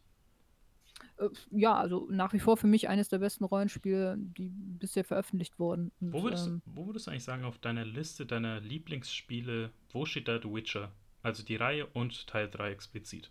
Boah, die, meine Alltime-Lieblingsspiele, also ja, ja das, das finde ich immer schwer zu sagen, so, weil mit was vergleichst du das, ne? Also ich, ich habe damals auch A Link to the Past oder, oder, äh, oder ich, ich habe Stardew Valley auch ähm, grandios lange gespielt oder The Last Guardian oder sowas halt. Also finde ich immer schwierig, weil jede Epoche so sein Spiel hat ähm, und wo ich sage, das ist äh, für die Zeit damals grandios gewesen. So. Aber äh, The Witcher drei wäre für mich halt schon unter den Top Ten au- auf jeden Fall.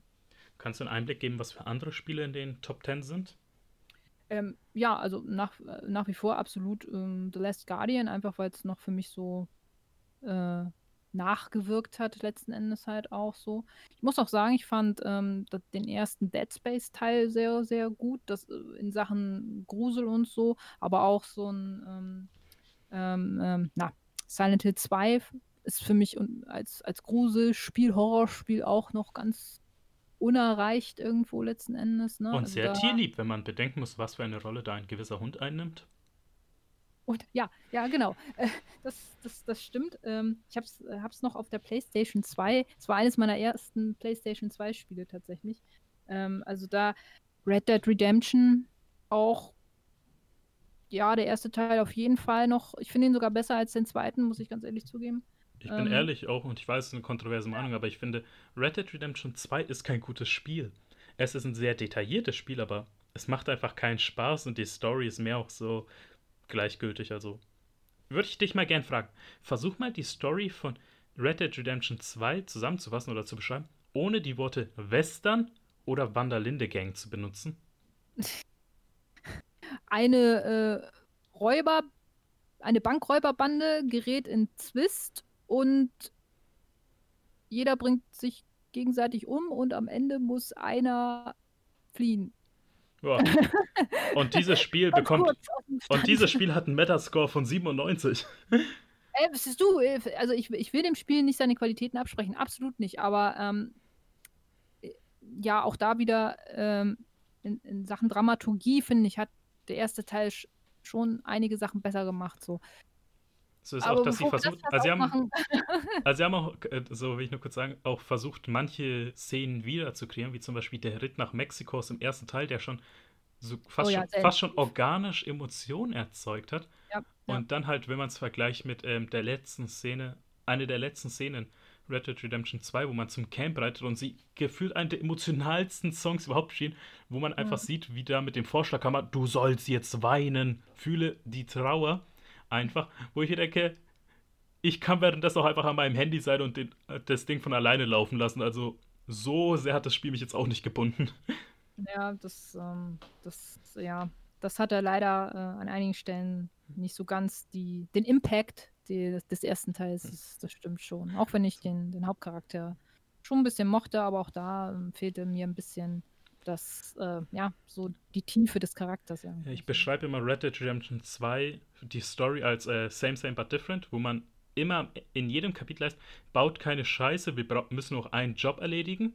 Ende des ja. Kapitels, wir haben Scheiße gebaut, wir müssen umziehen. Dann im nächsten Kapitel, baut keine Scheiße, wir müssen noch einen Job erledigen. Ende des Kapitels, wir haben Scheiße gebaut und müssen umziehen. Und das machen die irgendwie viermal oder so. Ja, ich, ich, ich kann es auch nicht ganz verstehen, wenn man sagt, okay, man muss aus dem Land fliehen und man äh, will äh, neu anfangen, dass man gefühlt im Nachbardorf sich eine Farm kauft. So. Ja, vor allem, sie sagen halt immer so, ähm, lass es nicht so enden wie in Blackwater. Irgendwie. Und über das gesamte Spiel wird Blackwater halt so dieses große, ominöse, äh, wie soll man sagen, Happening irgendwie und Stadt aufgebaut. Und wenn man dann am Ende dann in Blackwater drin ist, dann sind das einfach drei Straßen.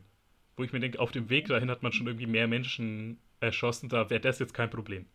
Ja, das stimmt schon. Ja, hatte für mich, wie gesagt, also Red Dead Redemption eins auf jeden Fall eines, eines der besten Spiele überhaupt so. Hm. Ähm, ja, wo, das, also, sind so, das sind so ein paar Titel, die ich da nennen würde, so im ersten Moment. Wo viele Leute auch sehr viele ihrer nostalgischen und älteren Lieblingsspiele kaufen und nachholen können, ist Good Old Games, der Spielevertriebsservice, von, und das wissen nicht viele, Red, äh, C D Projekt Red. Jetzt wollte ich schon Red Dead Redemption sagen. Wir haben so viele. Nein, würden also, sich freuen. Nein, also das wissen wir nicht, dass G O G eben von C D Projekt Red betrieben wird. Und das ist ja in dem Sinne nicht einfach ein Steam, äh, Steam-Klon oder Steam-Konkurrent, weil, also der Fokus lag bis vor ein paar Jahren noch sehr drauf, ältere Spiele von den achtzigern, neunzigern und Anfang der zweitausender eben, da nochmal kuratiert auf diese Plattform zu bringen.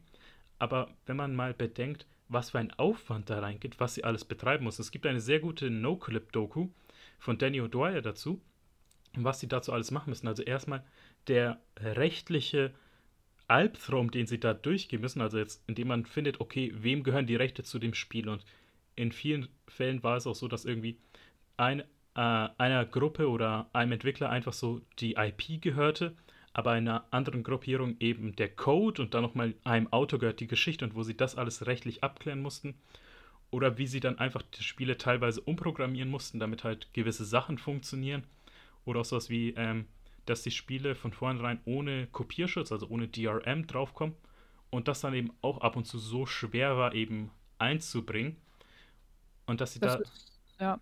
Das ist schon toll, was die da machen. Also auch zu, zu finanziell erschwinglichen Preisen, sage ich jetzt mal auch, ne? Ohne jetzt hier großartig Werbung zu machen. Ja, das steht ja ähm. sogar in deren, also auf deren Webseite, einfach unter dem Punkt, äh, you're cheap, fine, we are cheap too.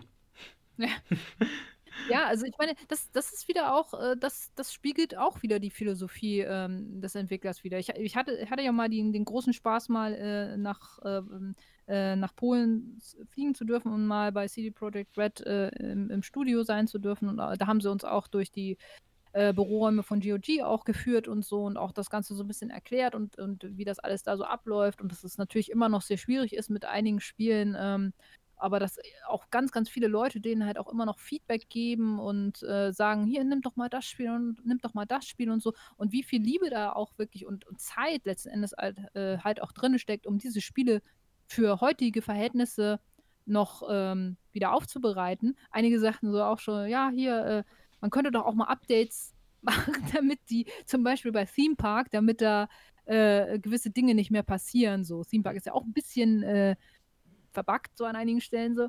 Aber da sagten sie ja, ja, das können wir jetzt nicht machen, weil ähm, wir können ja jetzt ja nicht das, jedes neue Spiel irgendwie neu programmieren. Aber ähm, das war natürlich auch mit so ein bisschen Augenzwinkern. Aber ich glaube, wenn sie es machen könnten und dürften, dann würden die das auch machen, so einfach. Ähm, dieser ganze Spirit da in, in, in deren Studios ist, ist einfach, du kommst da rein und fühlst dich wirklich wohl. Also es ist, es ist eine tolle Atmosphäre, es ist auch wirklich ein sehr schönes Studio, muss man sagen.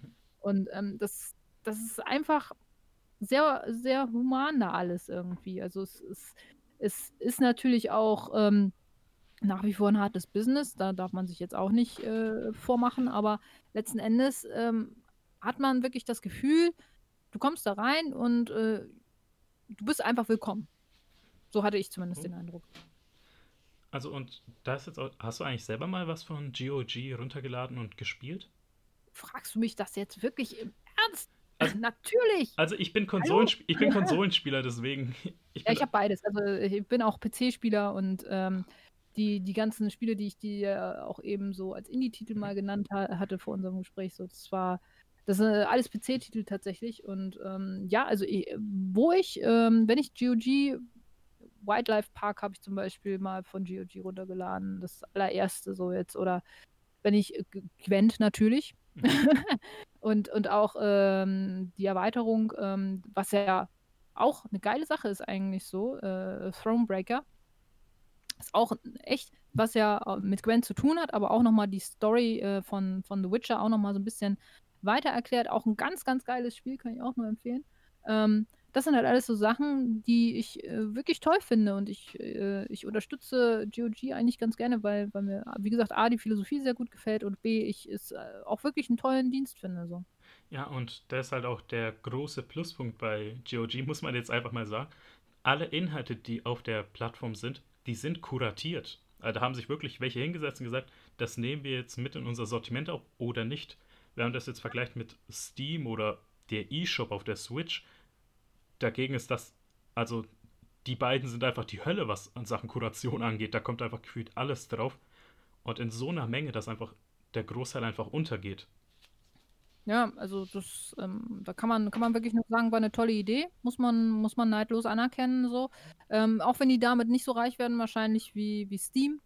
Aber ähm, ey, ich habe da so viele Spiele mir schon geholt, die ich äh, bisher mir nicht holen konnte, einfach weil, wie sollst du da rankommen, so auf legalem Wege, ne? Also Simon the Sorcerer zum Beispiel, habe ich damals als Kind gespielt, so, ne? Ich habe hab noch die Original-C D zwar hier irgendwo noch rumliegen, aber das ist halt auch sowas, wo ich mir sage, so, okay, das kann ich mir, für zwei Euro kann ich mir das auch nochmal bei G O G holen und hab's dann nochmal hier digital und kann's die ganze Zeit spielen halt so. Theme Hospital auch, Theme Park, alles solche Sachen, ne?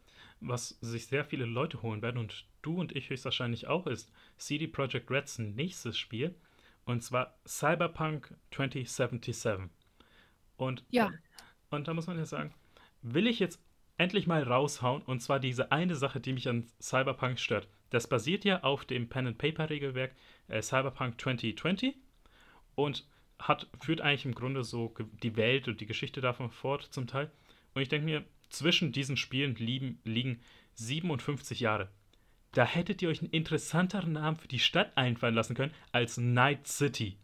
Also das ist einer der generischsten Namen für eine Stadt, die ich jemals gesehen habe. Aber bleibt im Kopf, glaube ich. Bleibt im Gedächtnis und man kann sich da gut dran erinnern.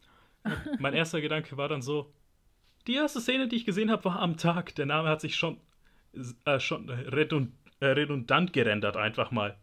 Mhm. So, das Ding ist auch am Tag. So, hätte ich mir, die hätten doch sagen können, okay, zwanzig dreiundvierzig gab es irgendwie eine Eine Bürgerwahl, wir ändern den Namen jetzt. In siebenundfünfzig Jahren kann vieles passieren. Da kann man auch mal eine Stadt umbenennen. ähm, ja, äh, ja, also Cyberpunk, ja. M- mich äh, mich würde tatsächlich auch noch mal so als Thema, ähm, ich, ich finde es ich find's ganz spannend, wie jetzt so die Entwicklung ist. Also an welchem Punkt sie jetzt halt sind. So, ja, ne? das, das ist ja die Sache. Ähm, Cyberpunk wurde Anfang der zweitausendzehner angekündigt mit einem mit einer Cinematic und ist dann knapp sieben Jahre in der Versenkung verschwunden, bis sie halt mhm. zwanzig achtzehn nochmal zurückgekommen sind. Und da ist jetzt auch die Sache, es soll im November nach zwei Verschiebungen veröffentlicht werden. Und von mir aus können sie sich auch noch mehr Zeit lassen, wenn das Spiel gut wird. Ja, das ist die Sache. Ähm, ich habe ja auch gesagt, es soll äh, hoffentlich oder es sollte äh, im November erscheinen. Die Sache ist, vor kurzem kam die Meldung raus, dass C D Projekt Red zweieinhalb Monate vor der Veröffentlichung nicht mit dem Nahkampfsystem des Spieles zufrieden ist. Und wo ich mir denke, in, zwei, in zweieinhalb Monate vor der Veröffentlichung, da kommen keine neuen Systeme dazu. Da ist maximal Bugfixing und Polishing an, angesagt. Und wenn sie mit so einem integralen System nicht zufrieden sind, gibt es eigentlich nur zwei Optionen. Entweder sagen, ja, wir wollen halt kein schlechtes Spiel auf den Markt bringen und verschieben es wieder. Oder es wird halt einfach gesagt, so, fuck it, da müsst ihr halt jetzt mit einem schlechten Kampfsystem irgendwie zurechtkommen. Aber ich glaube halt, das zweite würden sie niemals zulassen. So, deswegen, ich denke, eine Verschiebung, eine dritte, ist schon sehr wahrscheinlich. Es kann gut sein, ja. Also ich habe ja auch mal beim äh, Spieleentwickler gearbeitet, so auch in der Q A. Und äh, weiß da auch so ein bisschen, wie da so die Prozesse äh, stattfinden. So. Und es ist wirklich so, wie du sagst, entweder geht man da nochmal ran, das bedeutet natürlich nochmal äh, ordentlich Geldverlust so irgendwo. Oder man sagt halt, du, das können wir jetzt nicht mehr ändern, das wäre so umfangreich, ähm, da müssen wir jetzt mit leben einfach so, wenn wir jetzt nicht ordentlich Geld äh, versenken wollen. Ne? Und ähm, ich glaube aber, und wenn man jetzt den Entwickler jetzt über die Jahre kennengelernt hat, ähm, dass denen das relativ egal ist, die haben die Mittel und die wissen auch, wie sie wirtschaften können, um es, glaube ich, wieder einigermaßen reinzukriegen. Aber natürlich haben die auch einen gewissen Druck. Ähm, wenn das nicht gut wird und da, also ich, ich kann mich noch an die erste Präsentation wieder auf der Gamescom diesmal erinnern, ähm, wo die das allererste Mal ähm, Cyberpunk zwanzig siebenundsiebzig vorgestellt haben. Mhm. So. Und ähm, das waren, also klar, man hat ein bisschen was erklärt bekommen, so, aber das waren ganz, ganz viele Dinge, die man da gezeigt bekam. Und ich kann mich noch erinnern, ich saß äh, in einem völlig überfüllten Raum, weil es so der letzte Termin des Tages war, ähm, neben, neben äh, Schröck, also Daniel Schröckert von den ah, Rocket Beans. Ja, genau, und äh, wir kannten uns auch noch von, von früher. Ich habe ja früher auch mal für die gearbeitet und äh, wir, wir saßen da. Warte, für die Rocket Beans oder für das eine Magazin, das Schröckert sehr gerne erwähnt, für das er geschrieben hat? Nein, das war, das war, das war sehr, das, das war noch vor Rocket Beans so. Ähm, Ach, du warst bei war, Rizzen Buhei oder bei Game One? Bei Rizzen Buhei, genau. Ich habe für Rizzen Buhei damals für die Watz äh, geschrieben und habe äh, da dann auch mit den Game One-Jungs zusammen und Mädels zusammengearbeitet und äh, daher kannten wir uns auch. Also es waren zwei, zweieinhalb Jahre, wo ich, wo ich da für die Produktionsfirma gearbeitet habe. Und das war, äh, das war dann bei der Präsentation so, wir saßen dann da und Äh, irgendwann lehnte sich äh, Schröck dann zu mir rüber und meinte so, also ich weiß jetzt schon nicht mehr, worum es geht. Und ich musste ihm da wirklich beipflichten, weil ich echt so komplett erschlagen war von dem Ganzen. Was hat er dann, so, was hat dann so gesagt? Echt? Du auch nicht? so, ja, ich, äh, während der Präsentation konnten wir jetzt nicht so viel reden, aber ähm, es war sehr viel, was da auf einen einprasselte. So. Und ich hing da am Ende auch und dachte mir, okay, was wird denn das jetzt eigentlich? Was muss man da machen irgendwie? Was äh, Und dann nach der zweiten Präsentation, wo dann auch so ein bisschen Kampfsystem und das Dialogsystem so gezeigt wurde, dann ein paar, äh, bis einige Zeit später so, hat sich das bei mir von, okay, ich weiß jetzt, was ich machen muss, zu einem, oh Gott, ich fühle mich leicht überfordert, umgewandelt, weil ich jetzt nicht so ganz weiß, ob es vielleicht, also ich hoffe es nicht, dass sie sich damit ähm, zu viel aufhalsen, aber es wird, glaube ich, sehr spannend, wie sie das Ganze mit dem Waffensystem, mit dem Kampfsystem, mit den, mit den unterschiedlichen Herangehensweisen in Szenen, äh, da hast du ja unheimlich viel, was du machen kannst offensichtlich, wie sie das alles technisch gut unter einen Hut bringen wollen, so, ohne dass ich mich auch als Spieler total über, überfordert fühle einfach, weil ich bin jemand, wenn ich zu viele Optionen habe, dann denke ich mir so, oh Gott, nee, da habe ich jetzt eigentlich keine Lust zu. Was mache ich denn jetzt am besten so irgendwie, ne? Also das, das, das überfordert mich manchmal etwas, muss ich sagen. Und ja, ich bin, ich bin, ich bin gespannt wirklich, was, also im ersten Moment war ich schon so ein bisschen, mir ist das, mir ist das so viel Geballer. Hatte ich im ersten Moment so, das, das, das ist ja fast schon ein Shooter, dachte ich so. Das ist ja auch die, das ist ja auch die Sache, also, weil du es angesprochen hast, also zum einen ist ja das der große Hype, der um Cyberpunk aktuell besteht, eigentlich nur auf The Witcher drei basiert. Weil, seien wir ehrlich, der ja. Mainstream kennt, kennt Witcher eins und zwei nicht wirklich. Leider. Und natürlich nicht, das war ein Be- What? So, so. Ne? Hä? Und, wie, und wie du gesagt hast, ob sich da C D Projekt Red nicht vielleicht zu viel vorgenommen hat, ähm, sie können nur Fantasy bisher. Also haben sie bisher nur gezeigt. Da stellt sich die Frage, können sie Cyberpunk, also können sie Sci-Fi und vor allem können sie das aus der First Person? Bisher haben wir ja nur ausgewähltes äh, und eingespieltes Material gesehen, aber wie fühlt es, wie spielt es sich am Ende und vor allem ist es dann auch so, dass es sich gut, all das dann gut erzählt wird und alles gut rüberkommt, weil nicht, dass dann auf einmal so, wir haben es versucht, Cyberpunk-mäßig ist. Also Storytelling technisch habe ich eigentlich nicht so die Bedenken. Mhm. Ähm, generell hat C D Projekt Red einfach, weil sie von Anfang an versucht haben, immer schon eigentlich das Beste aus ihren Spielen rauszuholen, am Anfang nicht so die Möglichkeiten dazu hatten. Mit Witcher drei haben sie mal gezeigt, was sie können, wenn sie wirklich auch die Zeit haben und die Möglichkeit dazu haben, so äh, was man mit einem Spiel machen kann. Aber du hast natürlich ganz recht. Ähm, The Witcher drei, mit The Witcher drei sind sie einfach äh, in Erwartungshöhen geschossen worden, die sie jetzt erstmal erfüllen müssen. So, ne? Und auch wenn man jetzt die Vergleiche, als, als sie die ersten Sachen zu Cyberpunk veröffentlicht haben, ähm, da kamen dann die Vergleiche zu Rockstar. Und das finde ich halt ganz spannend. So. Weil Rockstar Games ist ja eigentlich unantastbar bisher gewesen. Die haben, die, die gehen einen ähnlichen Weg wie C D Projekt Red. Die suchen sich nur ein, nur ein zwei Franchises aus, die, auf die sie sich aber spezialisieren. So. Und das also, kann oder ja auch ungefähr sieben Jahre lang ausmelken und auf jede Plattform bringen, wie jetzt G T A fünf. Genau, gut, das mit den Plattformen, ähm, auch da hab, hat sich, also da muss man, glaube ich, wirklich sagen, da, äh, spätestens nach, ähm, nach The Witcher zwei hat, hat glaube ich, äh, Rockstar irgendwann auch mal ganz genau hingeguckt, was da in Polen passiert, weil ähm, sich als eigentlich Marktführer in diesem Be- Genre ähm, vorführen zu lassen von einem polnischen Entwickler, der nicht mal halb so groß ist, was P C-Spiele, Portierung zum Beispiel auch angeht, so, das muss man erstmal sacken lassen. So, ne? Das, also da kann ich mir wirklich schon vorstellen, dass das sehr nagt an Rockstar Games. Und das ist, glaube ich, auch ein sehr, sehr großer Vorteil für C D Projekt Red, dass die es schaffen, letzten Endes äh, etwas auf die Beine zu stellen und das auch multiplattformmäßig hinzukriegen, ähm, dass nicht jeder komplett abgefuckt ist, so auf gut Deutsch. Ne? Und, aber die Qualität, die müssen sie jetzt mit Cyberpunk erstmal wirklich beweisen. Ich meine, ich habe damit kein Problem. Also von mir aus können die zwei Titel machen und äh, irgendwann mal wieder vielleicht ein neues Witcher oder auch Gwent vielleicht auf eine andere Art und Weise irgendwie, vielleicht holen sie sich noch eine dritte I P rein, so. Und wenn sie bei der Anzahl bleiben, ähnlich wie, wie, wie Rockstar Games, ist doch okay. Wenn die Spiele gut sind, ist okay. Dass auch jemand gesehen hat, dass Cyberpunk also sowohl in der Spielwelt, im Gameplay, in den Systemen, aber auch in der Story sehr kleinteilig wird. Und da muss ja ein unglaublicher Grad an Polishing einfach stattfinden, dass das mhm. alles auch kohärent bleibt, aber auch eben gut vonstatten geht. Und ich glaube, ja. und da können wir auf einen wichtigen Punkt hinkommen, denn das Spiel sollte ja eigentlich Mitte April rauskommen, zwanzig zwanzig. Aber sie haben im Februar schon angekündigt, es wird verschoben, plus ab jetzt befindet sich das Studio in der Crunch-Time.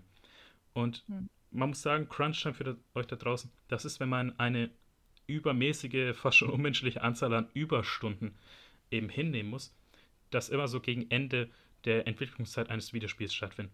Und wir haben jetzt bedenkt, von Februar bis November, neun Monate, wo sie sechs Tage, zwölf Stunden am Tag irgendwie arbeiten müssen.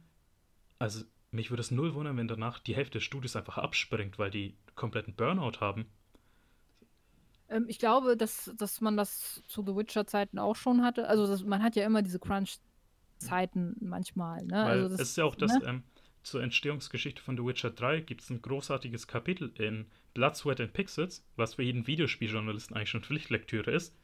Und da gibt es auch das Kapitel eben zu Uncharted vier, was halt sich sehr stark auf den Burnout und die Crunch-Time fokussiert, weil Neil Druckmann, der Ge- Creative Director von Last of Us, musste sofort eigentlich ohne irgendwie eine Pause oder Urlaub in die Entwicklung von äh, Uncharted vier gehen. Also wo er eh schon komplett ausgelaugt und ausgebrannt war. Und dass das jetzt ungefähr auch bei The Witcher stattfinden könnte, äh, bei Cyberpunk stattfinden könnte, wo eben neun Monate lang die Entwickler schuften müssen und sich halt schon zum Teil aufopfern müssen, wo ich, da wird so ein Schaden stehen, am, also intern im Studio, dass da muss man eigentlich schon irgendwie mal ein bisschen was eigentlich dran ändern. Aber wie ist so deine Meinung jetzt zur Crunch-Time explizit bei äh, C D Projekt?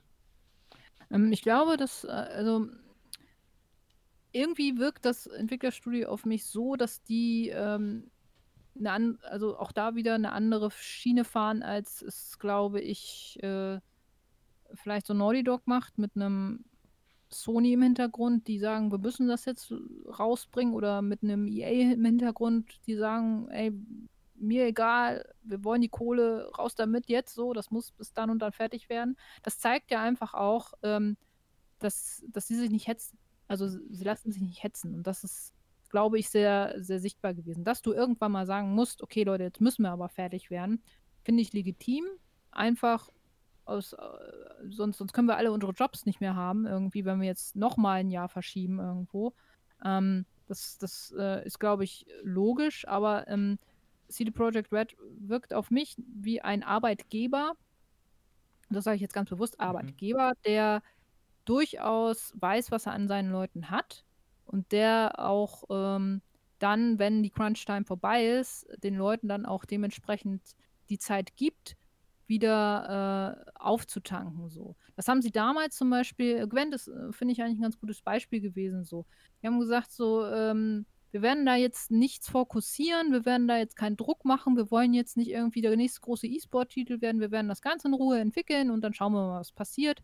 Wir haben dafür ein paar Leute abgestellt, so, das ist jetzt nicht das Hauptthema bei uns, aber ähm, also das war so ein Easy-Going-Ding einfach so. Dass Cyberpunk jetzt kein Gwent ist, von der Wichtigkeit ist klar, dass die auch mit einer Ernsthaftigkeit da rangehen müssen, so ist auch klar, aber ich glaube einfach, dass ähm, sie sich noch den Luxus leisten können, nicht die Leute zu verbrennen, zwar die Zügel anzuziehen, das muss, muss man einfach ja manchmal, aber eben halt auch sagen können, okay, und jetzt können wir mal wieder ein bisschen, ein bisschen loslassen. Die Zeit danach ist natürlich auch immer, vor allem, glaube ich, für, für die Leute, die das Ganze in, in äh, bei den Leuten unterbringen müssen, die das Ganze publik machen müssen, da wird es dann, glaube ich, eher äh, dann schwierig, und wenn dann noch irgendwelche Updates gefahren werden müssen oder dergleichen, aber so an sich, glaube ich, ist das schon ein bisschen humaner einfach da auch, ne? Ja, also bevor wir dann das Thema C D Projekt Red beenden, weil bei Cyberpunk werden wir jetzt in den nächsten zwei Monaten sehen, ob sie es schaffen, weil eine Verschiebung, die wirkt wahrscheinlich einfach, also es fällt mir einfach schwer zu glauben, dass das Spiel wirklich dann irgendwann erscheint, dieses Jahr noch. Mhm. Aber bevor wir das Thema beenden, was sind so deine Schlussworte zum Thema Cyberpunk zwanzig siebenundsiebzig? Äh, ich hätte da tatsächlich noch, noch einen anderen Ansatz, den ich ganz gerne noch äh, kurz vielleicht verfolgen wollen würde. Nämlich auch, äh, vielleicht auch wie du es äh, wahrgenommen hast, was mir bei ähm, der, ersten, ähm, der ersten Präsentation jetzt nach Corona äh, bei der Wire... Ähm, äh, Night, C- Night City Wire heißen die Night Livestreams. Und genau. äh, zum Zeitpunkt der Aufnahme lief äh, der zweite erst diese Woche. Was? Genau, als ich den ersten gesehen habe, da haben sie ja wirklich dann einmal komplett nochmal so ein bisschen äh, mehr gezeigt, so. Und ähm, das war ja auch so quasi der E drei Ersatz auch so ein bisschen. So, E drei konnte ja nicht stattfinden, alles und so, wissen wir ja aus welchen Gründen. Und ähm, da haben sie ja auch diese Netflix-Serie vorgestellt. Und ähm, ich finde, was man so jetzt über die Jahre, also seit Release von The Witcher drei, zwanzig fünfzehn, wir haben jetzt zwanzig zwanzig, halt in fünf Jahren, ähm, die Entwicklung von, äh, von C D Projekt Red, die hatten schon immer einen, das, das haben sie wirklich sehr gut hingekriegt, so. Ähm, nicht nur, was, was die Nähe zu den Fans angeht, sondern auch, was, was die Presse betrifft, so. Und da müssen wir ja alle, glaube ich, äh, wenn ich mir das überlege, die meisten sind ja nur zu C D Projekt Red zum Stand gegangen, vom, von, ich kenne da einige Kollegen, die einfach nur wegen dem Merch dahin gegangen sind. So. Die einfach nur gesagt, äh, die haben da voll die geile Jacke, die muss ich unbedingt, weißt du, also da muss das, ich nein, einen da, Termin haben. So, da, muss ich, da muss ich wirklich einschneiden, weil ich bin halt jemand noch, der die Profession des Journalisten ernst nimmt, und ich ja. sehe dann halt sehr viele Gen- äh, Journalisten, sei es jetzt Rocket Beans oder GameStar oder so, wo es mich mir einfach aufschüsst, weil es gibt den Pressekodex, den eigentlich jeder Journalist mal gelesen haben muss und sich daran halten sollte.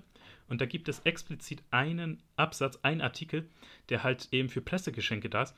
Und es wird anders formuliert, aber im Grunde sagt es so: Bruder oder Schwester, nimm keine Pressegeschenke an, die über fünfzehn Euro kosten. Und dann sind eben, sehe ich Journalisten, die halt überall mit der Cyberpunk-Jacke rumlaufen und irgendwie sich wie ein kleines Kind freuen, wenn sie eine dreihundert Euro teure Statue bekommen von Cyberpunk, wo ich mir denke, der Pressekodex, der zerreißt sich gerade selber. Ja, das ist, das ist ja, das ist ja auch so ein Thema, ähm, da, ja, da scheiden sich die Geister, glaube ich, immer noch nach wie vor. Auch ähm, man kann das genauso sehen, warum wird Werbung äh, auf äh, Seiten gespielt, wo auch Reviews zu dem Thema laufen, ne? Das ist ja auch so eine Geschichte. Aber ähm, wo, worauf ich äh, auch hinaus will, und by the way, ich habe ähm, bei der ersten Präsentation, glaube ich, zu Cyberpunk, da gab es, glaube ich, diese Statue damals. Mhm. Ähm, da wurde die, glaube ich, damals vergeben. Ja, Gamescom äh, zwanzig achtzehn. Ja, kann, ja, kann gut sein, ja. Ähm, ich, ich, ich, ich bin einfach hingegangen, ich habe gesagt, ey, ich will in diese Präsentation rein. Mir ist scheißegal, ob ich diese Statue kriege. Ich will die Präsentation sehen. So, ich habe nichts bekommen halt da so, ne? Wie gesagt, mir ging es absolut um, um Spiel. Die Jacke habe ich damals bekommen, so. Das war einfach dabei, so, ne? Es ist...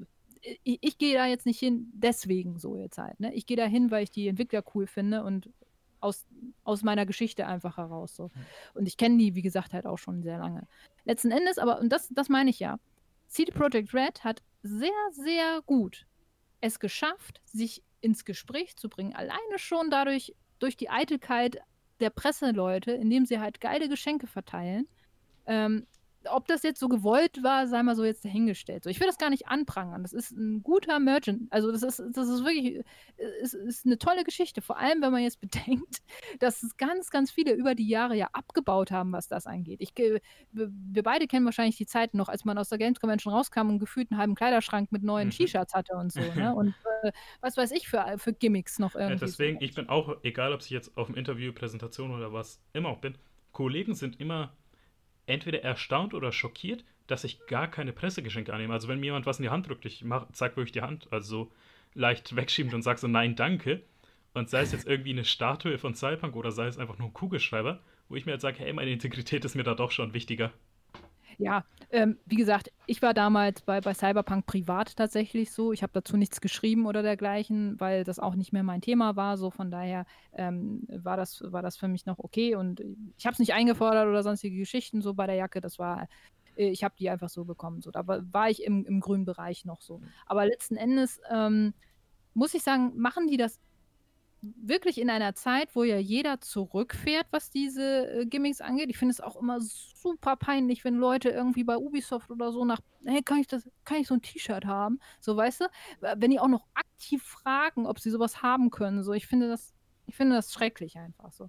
Aber gut, muss jeder für sich selber entscheiden. Letzten Endes aber finde ich es äh, einen so cleveren Schachzug von C D Projekt Red zu sagen, hey, wir haben hier, und ich habe hier noch, äh, es gab bei der ersten Präsentation so kleine äh, Papierfaltfiguren, so, die du selber zusammenfalten musstest von, von, von Geralt und zwei, zwei, die waren so im Funko-Pop-Style so ein bisschen, aber eben halt aus Papier, so, die musstest du selber zusammenfalten, so, ist ein nettes Geschenk, so, irgendwie, hat nicht, äh, ne, also, ist ja auch nichts wert, so, ne, aber es sieht, sieht lustig aus, so, und das hat C D Projekt Red über die letzten Jahre sehr gut ausgebaut, so, in, in dem sie so auch schon immer im Gespräch geblieben, geblieben sind, so, wenn nicht durch das Spiel, dann zumindest so, hey, habt ihr gesehen, hier voll die geile Statue und so, ne, das macht was einfach so, ne, das ist P R at its best eigentlich, nicht nur durch die Fans.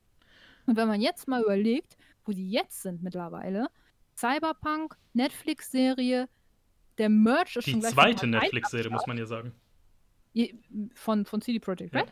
Ja. ja, die hatten ja auch The Witcher. Ach so, ja, natürlich, Witcher, ja, ja, genau. Aber nein, also es geht für mich darum, dass es gleich schon, bevor das Spiel überhaupt da ist, angekündigt wurde, Merch ist schon da, das ganze, die, die ganze P R-Trommelei, die, die ist jetzt schon da. Wenn man bedenkt, bei The Witcher kam, die Serie kam ja erst viel, viel später, und ähm, auch das Ganze drumherum so, war bei weitem nicht so ausgeprägt und nicht so durchdacht, wie es jetzt ist. Heißt also, bei C D Projekt Red geht auch schon mehr und mehr dieses, okay, wie können wir die Marke noch populärer machen, wie können wir gucken, dass wir noch mehr Geld verdienen jetzt damit. Und da bin ich jetzt auch gespannt, wie sich das Ganze jetzt so entwickelt über, äh, über, über die nächsten Jahre hinweg, ob sie, ob sie noch A, die Nähe zu den Fans behalten. Ich glaube schon. Ich, ich, ich, ich wäre sehr enttäuscht, wenn das nicht mehr der Fall wäre.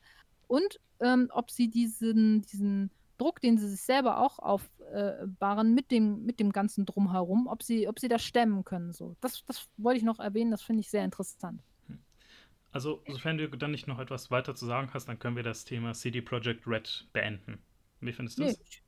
Nee, finde ich gut. Ich hoffe, C D Projekt Red, ich bin schon heiler, ähm, wird, ähm, wird mit Cyberpunk ähm, genau die gleiche äh, Schiene fahren und ich hoffe, das wird äh, erfolgreich. Ich, ich wünsche es dem Entwickler. Ich, wie gesagt, gebe denen gerne alles Geld, was ich habe, weil da ist wirklich so, dass ich sage, ich denke, die haben es verdient und viel Erfolg dabei.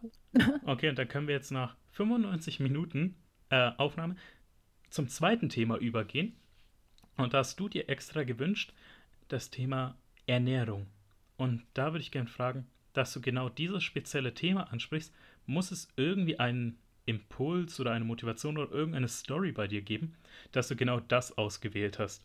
So, und kannst du... Ich wurde gezwungen, ein zweites Thema zu wählen und das war's. Also, ich muss das sollte nichts mit Videospielen zu tun haben, da blieb nicht mehr viel. Okay, dann. Also, äh, ist wirklich, war es wirklich der Grund oder gab schon was anderes dahinter? Also, äh, ich habe natürlich schon überlegt, hm, was nimmst du? Äh, nein, aber das äh, letzten Endes ähm, hatte, hatte es tatsächlich äh, auch einen Beweggrund. Äh, und zwar, ich, äh, wie gesagt, ich habe, äh, hab, bin ja jetzt, ähm, äh, hatte, hatte mir jetzt eine Auszeit genommen, so ein paar Monate und ähm, auch so ein bisschen. Weil wir alle wissen, die Branche, auch wenn es mit Videospielen zu tun hat oder auch mit E-Sport, ist jetzt nicht gerade einfach. Und ähm, für mich war es einfach so, dass ich gesagt habe, ich brauche brauch mal eine Veränderung irgendwo auch und äh, will, will mir auch mal jetzt, mir, meiner Seele, meinem Körper einfach auch mal ein bisschen, ein bisschen Ruhe gönnen. So. Und ähm, wenn du zwangsweise, dann kam auch Corona dazu, ne? Mal wieder typisch, ne? Wenn ich sage, ich will mal ein bisschen die Seele baumeln lassen, kommt Corona. Wenn man eine Auszeit will, bricht eine globale Pandemie aus. Genau, genau. Das dachte ich ja super. Ähm, aber gut, so ein Jammern auf hohem Niveau bei mir. Ähm, aber ähm, das hat es ein bisschen zerstört, ein paar Pläne. Aber ähm, nee, ich habe mich dann wirklich mehr auch so ein bisschen neben dem Zocken mehr auch dazu entschieden, ein bisschen ernährungstechnisch mich umzugucken, mehr selber auch zu kochen und so und äh, auch ein paar Rezepte auszuprobieren, wo ich sage, so, okay, das hätte ich früher nie gemacht. Und zu welchen Erkenntnissen bist du gekommen oder welche Veränderungen haben dann bei dir innegehalten? Ähm, dass Ernährung sehr viel ausmacht tatsächlich. Also mehr, als man wirklich, glaube ich, meint auch. Und das ist, äh, dass einem sich teilweise wirklich so ganz andere Welten auftun, wenn du mal so einen Szechuan-Pfeffer zum Beispiel selber mahlst, anstatt ihn irgendwo fertig zu kaufen, so jetzt, wenn man überhaupt weiß, was das ist. So, ne? Also Gewürze alleine schon selber, Oregano oder Koriander oder Basilikum so vom, vom Pflänzchen zu ziehen, so, wobei Basilikum ist mittlerweile schon eine Trendy-Pflanze eigentlich so. Aber das ist, das, oder auch, was es ausmacht, so eine Pflanze über mehrere Monate zu halten, dass sie nicht gleich eingeht und woran das liegen könnte und solche. Also ganz, ganz, wirklich ganz, ganz spannendes Thema. Und äh, das, das fand ich, fand ich interessant, worüber man mal sprechen könnte, was Ernährung ausmacht und wie viel es teilweise auch ausmacht, wenn man gewisse Sachen sich selber zubereitet, einfach auch. Und hast dann so neue Entdeckungen gemacht oder vielleicht sogar eine komplett neue Cuisine für dich entdeckt während dieser Zeit? Also ich habe ich hab tatsächlich gelernt, Pizzateig auch mal selber zu machen, nicht nur fertig zu kaufen, weil das war so eine Geschichte irgendwie, die hat mich mega angenervt, dass irgendwie, wenn ich wenn ich fertigen Pizzateig, so wo ich jetzt sage, so, ja, den muss ich jetzt nicht unbedingt selber machen, so ist halt dann noch ein bisschen viel Zeit manchmal. Der ist sogar äh, echt super easy, habe ich auch mal vor, ich glaube, ne, ja. zwei Monaten gemacht und ich dachte mir, ey, das geht so schnell, warum kaufen wir überhaupt noch mhm. Tiefkühlpizzen? Genau, genau, genau an diesem Punkt bin ich mittlerweile auch äh, gewesen, so, klar. Wenn man keine Zeit hat und wenn man mal wirklich gar keinen Bock hat, ne, dann schiebst du auch so eine Fertigpizza rein. So, ne? Das ist auch mal nicht schlimm. Aber es ist einfach, also was ich in diesen, dieser Zeit äh, festgestellt habe, wo ich jetzt wirklich auch sehr viel selber ausprobiert habe und so, ähm, das war, ich habe gefühlt fünf Fertigpizzateigs ausprobiert von unterschiedlichen Firmen, die waren alle in der gleichen Konsistenz und haben alle gleich geschmeckt halt so, ne? Und da dachte ich mir, das kann es doch jetzt auch nicht sein irgendwie, ne? Das gleiche bei so einer Tomatensauce irgendwie, ne? Also diese Fertigsoßen, die du damit beibekommst, wie viel Scheiß da teilweise drin ist, so, ne? Und ich will hier jetzt wirklich kein Moralapostel sein irgendwie so. Ich esse auch gerne Schokolade und äh, Chips und sowas, ne? Also ich bin jetzt wirklich, ich bin jetzt keine, keine keine Verfechterin von, man muss nur äh, Brunnenkresse essen und so. Absolut nicht, ne? Aber ähm, einfache Sachen wie zum Beispiel so einen Pizzateig selber zu machen, den selber zu belegen mit frischen Zutaten und sowas, die vielleicht sogar auch kurz mal eine, eine Tomatensauce selber anzurühren, sowas auch wirklich nicht lange dauert. Man hat wirklich so ganz verquere Vorstellungen, glaube ich, teilweise, wie lange man an so einer Pizza sitzen würde, so wenn die, wenn man die selber macht, so, ne? Und das ist eigentlich absurd irgendwie. Also ich, ich finde es wirklich ganz, ganz spannend zu sehen, wie viel Zeit das wirklich in Anspruch nimmt, nämlich eigentlich fast nur fünf bis zehn Minuten länger vielleicht, wenn überhaupt, so, wenn du es ohne Hefe machst sogar, also, und das, das fand ich auch ganz spannend, so, ich habe viele Sachen auch ohne Hefe jetzt mal so ausprobiert, auch so ein Pizzateig, so.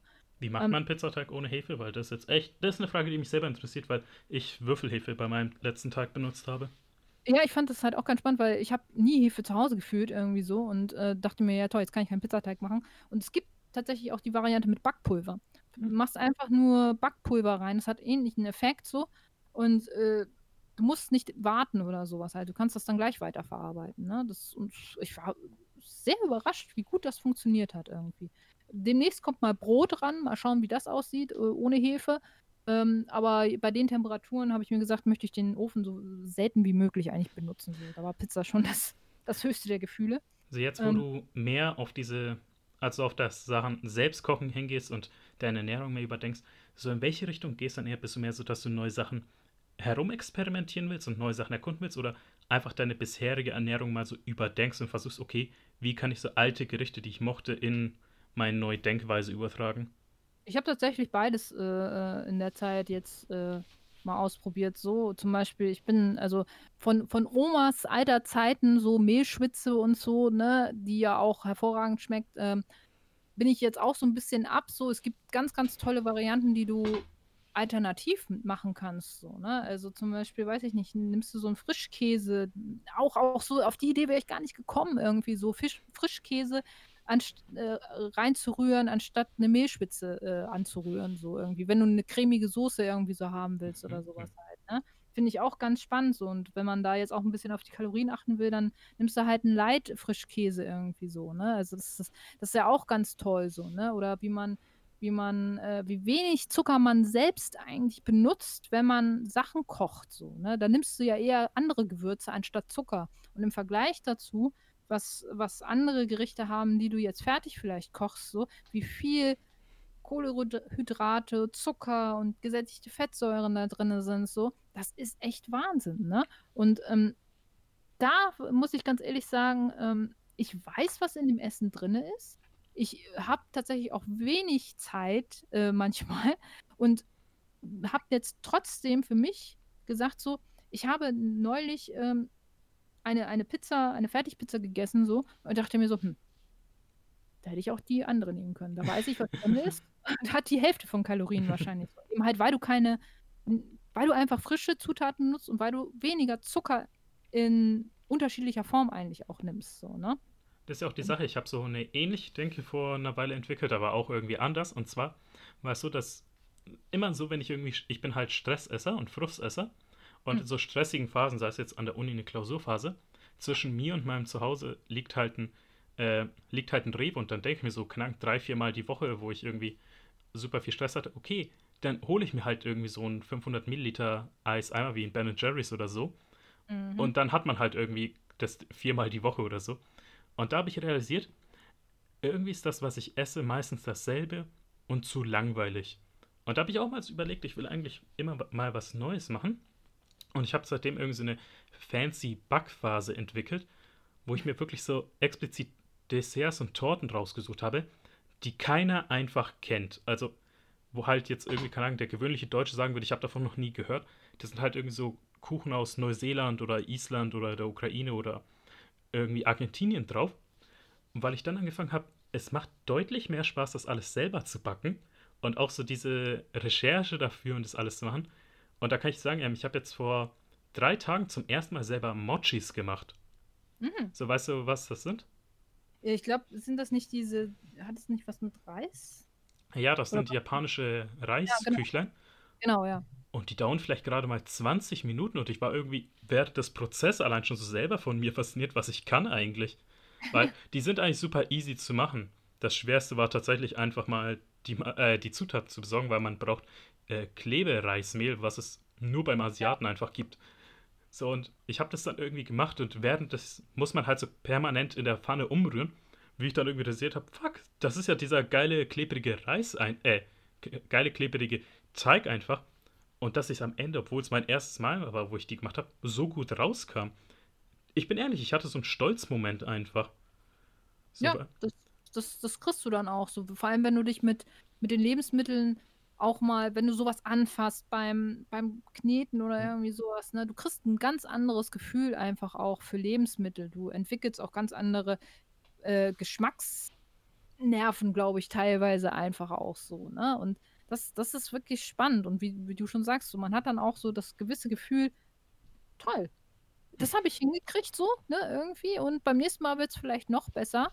Und ähm, das, das äh, für mich war es auch, ich habe mir natürlich auch ein bisschen so YouTube angeguckt und geschaut, okay, was, was, was sind da so für Tipps irgendwie und sowas halt alles, ne? Was kann man machen irgendwie so, weil so aus, aus meinem Verständnis heraus so, ich koche zwar gerne, aber eben halt diese, diese schwerere Küche war früher meins so, ne? Und ich habe mich für Alternativen einfach interessiert. Ja, was was bedeutet für dich schwere Küche? Ja, was, was gibt es für Zuckeralternativen? Was, äh, was kann man statt, äh, statt äh, was, was sind gesunde Fette einfach auch, so die man stattdessen eben halt benutzen kann, anstatt, äh, anstatt immer, immer nur Sahne oder, oder eben halt, wie, wie, wie gesagt, eben halt Mehlschwitze und solche Geschichten einfach so, ne? Oder ähm, dass man Nudeln zum Beispiel. Nudeln an sich sind ja eigentlich unbedenklich so, ne? Die Soße ist ja das eigentlich eher, was meistens immer Probleme macht.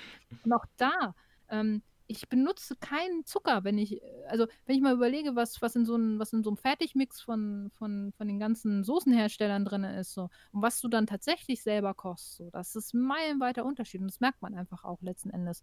Ähm, ich hatte früher auch Probleme, ähm, dass ich sehr müde war manchmal auch so und äh, du fühlst dich, wenn du, wenn du selber kochst und wenn du auf gewisse Dinge achtest einfach, du fühlst dich wacher, du fühlst dich äh, energiegeladener einfach. Du merkst nicht nach ein, zwei Tagen, das nicht, aber so nach, nach einer Woche, nach so anderthalb Wochen, dann merkst du einfach, du bist, du bist wacher, du, dein, dein Körper kann damit ganz anders umgehen und dass es auch eine positive Energie ist, die du da aus den Lebensmitteln letzten Endes rausgehst. Macht wirklich einen Unterschied. Ich hätte es nicht gedacht, aber ähm, das kam halt einfach so, ne? Und ich muss auch sagen, ähm, wenn ich, äh, wenn ich jetzt so, so ähm, guck, so was kann man mal so neben, äh, nebenbei, ne? Also so mal äh, Chips oder so ist auch mal okay, ne? Kann, alles kein Problem. Ist ja auch immer so, ein, so eine Frage, wie bewegst du dich, wie oft bewegst du dich und so. Und ich habe zwar einen Hund so, aber ich bin jetzt nicht die größte Sportskanone irgendwie. Oh, so, was für ein Hund?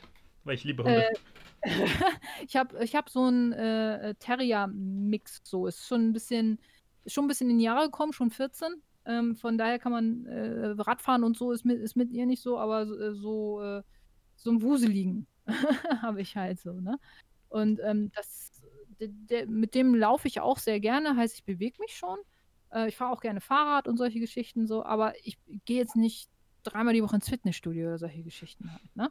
Und trotzdem habe ich durch die Ernährung schon, äh, weil ich mich einfach anders ernähre und dennoch ein bisschen, bisschen Sport mache nebenher, so, äh, aber jetzt, wie gesagt, nicht explizit, da liegt jetzt nicht mein Fokus drauf, aber dennoch habe ich mich, äh, äh, bin ich, bin ich körperlich fitter geworden einfach auch so. Und das finde ich spannend zu sehen, so.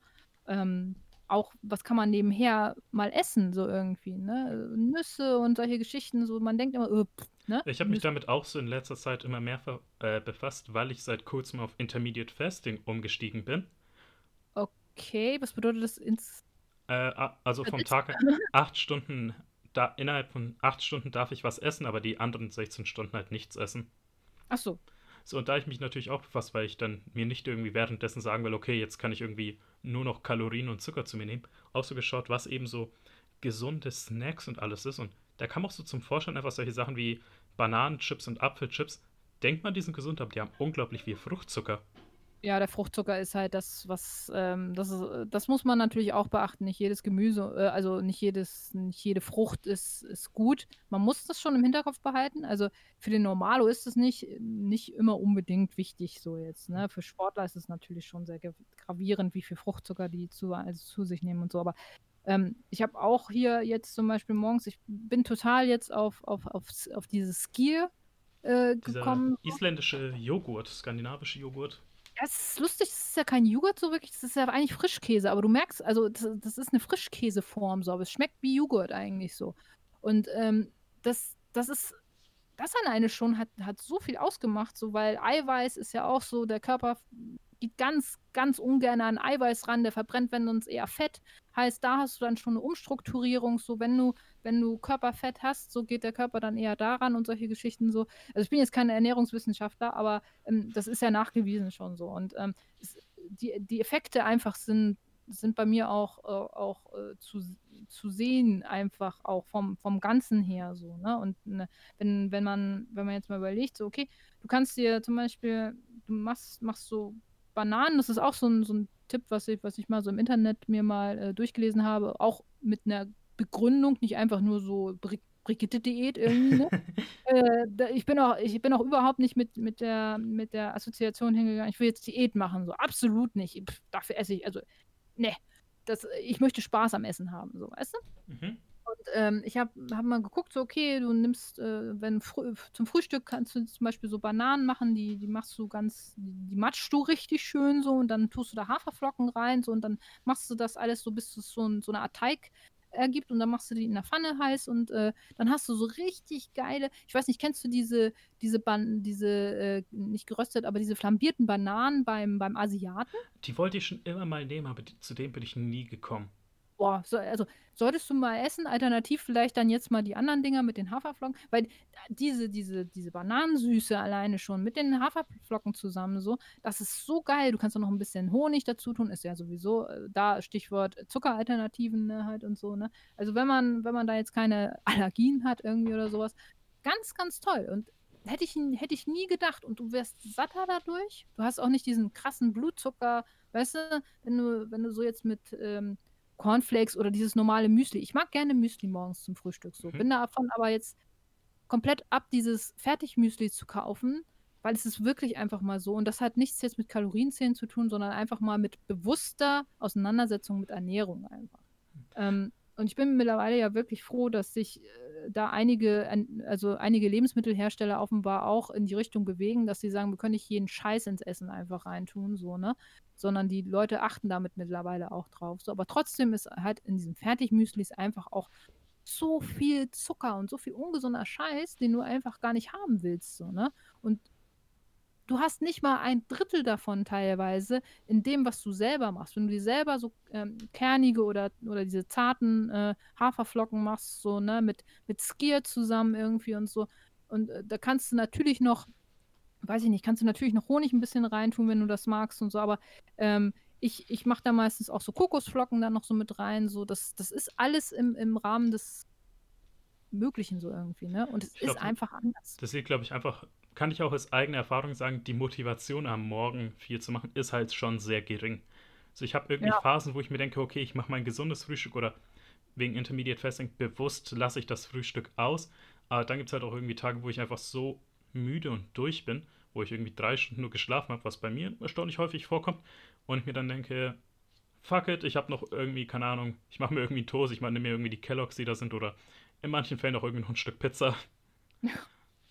Ja, das ist, das ist es halt, ne, und äh, manche, und dann wundert man sich irgendwie morgens, dass man um dreizehn Uhr schon wieder müde ist, einfach weil da so viel Zucker drin ist, dass alles durcheinander kommt halt so, ne, weil, ich meine, klar, man muss morgens nichts frühstücken, so ist, ist, ist für manche nicht notwendig so jetzt, ne? Also da gibt es ja auch so unterschiedliche Meinungen so, ne? Aber ich, ich habe es jetzt so gemacht, so weil ich auch ähnlich bin, so ich habe jetzt keinen Bock und auch nicht die Zeit, wenn ich arbeite, jeden Morgen mir da erstmal mein Frühstück stundenlang zu machen. Ich habe es halt so gemacht, ich habe es dann am Wochenende vor, also man, man kann es ja jetzt zum Beispiel, das, das Müsli, Da, da, das mache ich so ein bisschen in der Pfanne, also röste das alles so ein bisschen an in der Pfanne, dann hast du leicht so einen Crunch in den, in den Haferflocken so und dann machst du da noch ein bisschen Honig drüber, dann zerklebt das auch noch, weil der, weil der Honig natürlich karamellisiert und dann äh, hast du, hast du so ein bisschen Crunch drin, so, aber auch die Süße und das stellst du dann kalt und dann kannst du das eine ganze Woche lang essen und haust dann nur noch den Skier drüber, alternativ für Milch zum Beispiel so jetzt, ne? Und das, da muss man ja gar nicht viel dann jeden Morgen immer kochen, so. Einmal am Wochenende kurz vorbereitet, so irgendwie, ne? Das hat auch sowas mit Organisation, also mit Auseinandersetzen, mit was kann ich machen, irgendwie, wie organisiere ich mich halt so? Mich um mein Essen herum ist doof, also muss ich, äh, muss ich irgendwas finden, dass das alles Hand in Hand geht irgendwo, ne? Und das ist, glaube ich, auch für viele nicht so einfach, weil, wie du schon sagst, dieser Zeitaspekt ist natürlich bei vielen, vielen äh, das Hauptthema, weshalb sie, weshalb sie sagen, ich greife lieber zur Fertigpizza oder was weiß ich halt so, ne? Also, um dann das Thema Ernährung, damit auch die Folge zu wenden, würde ich dir noch die Frage stellen, was ist eigentlich dein Lieblingsgericht? Puh, Lieblingsgericht. Äh, ich esse tatsächlich sehr, sehr gerne ähm, diese, ähm, ja nicht Pfannkuchen, aber, aber ähm, so, so diese fluffigen Pfannkuchen esse ich sehr gerne. Mhm. So, das ist halt eine etwas süßere, süßere Geschichte. Äh, aber das äh, Pfannkuchen sind, sind schon halt was, äh, wenn ich sie denn esse, was ich auch äh, sehr feiere. Das ist ja die Sache, ähm, ich habe mal bei Pfannkuchen das Rezept durch Zufall gefunden. Das ist kein Scherz, ich habe mir einfach ein paar Rühreier machen wollen und während ich die halt in der Schale so rumgerührt habe, habe ich mir gedacht, was passiert eigentlich, wenn ich Mehl dazu gebe? Und während ich dann der Pfanne gebraten habe, habe ich so gemerkt, so, fuck it, das ist ja ein Pfannkuchen. Mensch! Ja, ich wusste davor wirklich nicht das Rezept da, wie man Pfannkuchen macht. Ich dachte mir immer so, okay, das, da kommen gefühlt acht Zutaten rein oder sowas. Ja, das ist ja auch wirklich, also es ist, manche haben ja auch Vorstellungen, also ja, wenn du nicht viel kochst, ist ja auch okay, aber Leute, ich, also wirklich, ich kann euch nur sagen, versucht mal so, so äh, Gewürze auch mal selber. Es ist wirklich, also als ich zum ersten Mal frischen Koriander in mein Essen getan habe, war das viel zu viel. Ich habe überhaupt nicht gecheckt, was das für ein für, für einen Impact hat, so beim Essen so, ne? Aber ähm, wenn du merkst, was, was frische Kräuter teilweise in einem Essen tun oder Frühlingszwiebeln, was, was Frühlings, also ja, Frühlingszwiebeln, voll langweilig, ne? Aber in so einem asiatischen Gericht, es macht so einen Unterschied, du glaubst es gar nicht so, ne? Also das, das ist krass, also ich, ich kann es wirklich nur jedem empfehlen, das mal zu machen. Ähm, ich, bei mir hat es wirklich ganz, ganz viel gebracht, einfach so. Also ein schönes Schlusswort von Nicole Lange. Kocht selber, dann merkt ihr den Unterschied. Aber wir sind noch nicht ganz am Ende der Folge, denn bei Still Thinking About gibt es die Tradition, dass ein Gast am Ende einer Folge den Zuhörern und mir eine Hausaufgabe in Form eines Spieles aufgibt. Und welches Spiel hast du dir dafür ausgesucht? Ja, eigentlich ist Hausaufgabe ja eher was negativ belastetes, ne? So, aber das möchte, also eigentlich ist es nichts Negatives. So, ich äh, habe mir das Spiel Coffee Talk ausgesucht. So. Und ähm, das ist so ein Spiel, der eine oder andere kennt vielleicht Stardew Valley und es ist Coffee Talk hatte auf mich den gleichen Effekt irgendwie. Du okay, bist da, da, da würde ich jetzt ja. auch wirklich die äh, Begründung dafür hin, weil Stardew Valley ja, man managt seine eigene Farm, wenn man so will, und Coffee Talk, man ist ein Barista, der sich eben mit seinen Kunden in, seiner, in seinem Café unterhält. Deswegen, ich würde da schon gerne den Zusammenhang wissen. Genau. Ähm, ähm, ich finde, es gibt sehr wenig Spiele, die entschleunigen so. Also Spiele sind ja meistens darauf ausgelegt, immer so Aktionen hervorzurufen, so du musst schnell re- reagieren. Also in den meisten ist es zumindest so. Ich habe bei Stardew Valley zum Beispiel gehabt, ich habe das, weiß ich nicht, wie viel hundert Stunden jetzt schon gespielt so. Ähm, Da hat es auf mich den gleichen Effekt gehabt wie bei Coffee Talk. Und äh, wie du schon sagst, man ist dann Barista, man schnackt mit seinen Kunden so, hier und da machst du nochmal so ein Chai-Tea-Latte oder so ein Cappuccino oder so, ne, mach, machst da was Schönes drauf.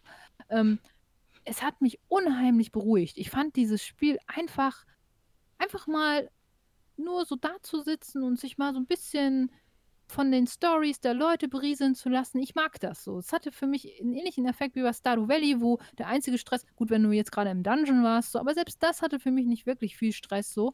Ähm, und äh, der einzige Stress war ja da, dass ich vielleicht mal meine, äh, meine Pflanzen rechtzeitig bis zum Abend gießen musste, so. Aber mit der Musik zusammen so, und ich bin da durch meinen Garten gegangen und es war alles so schön und so.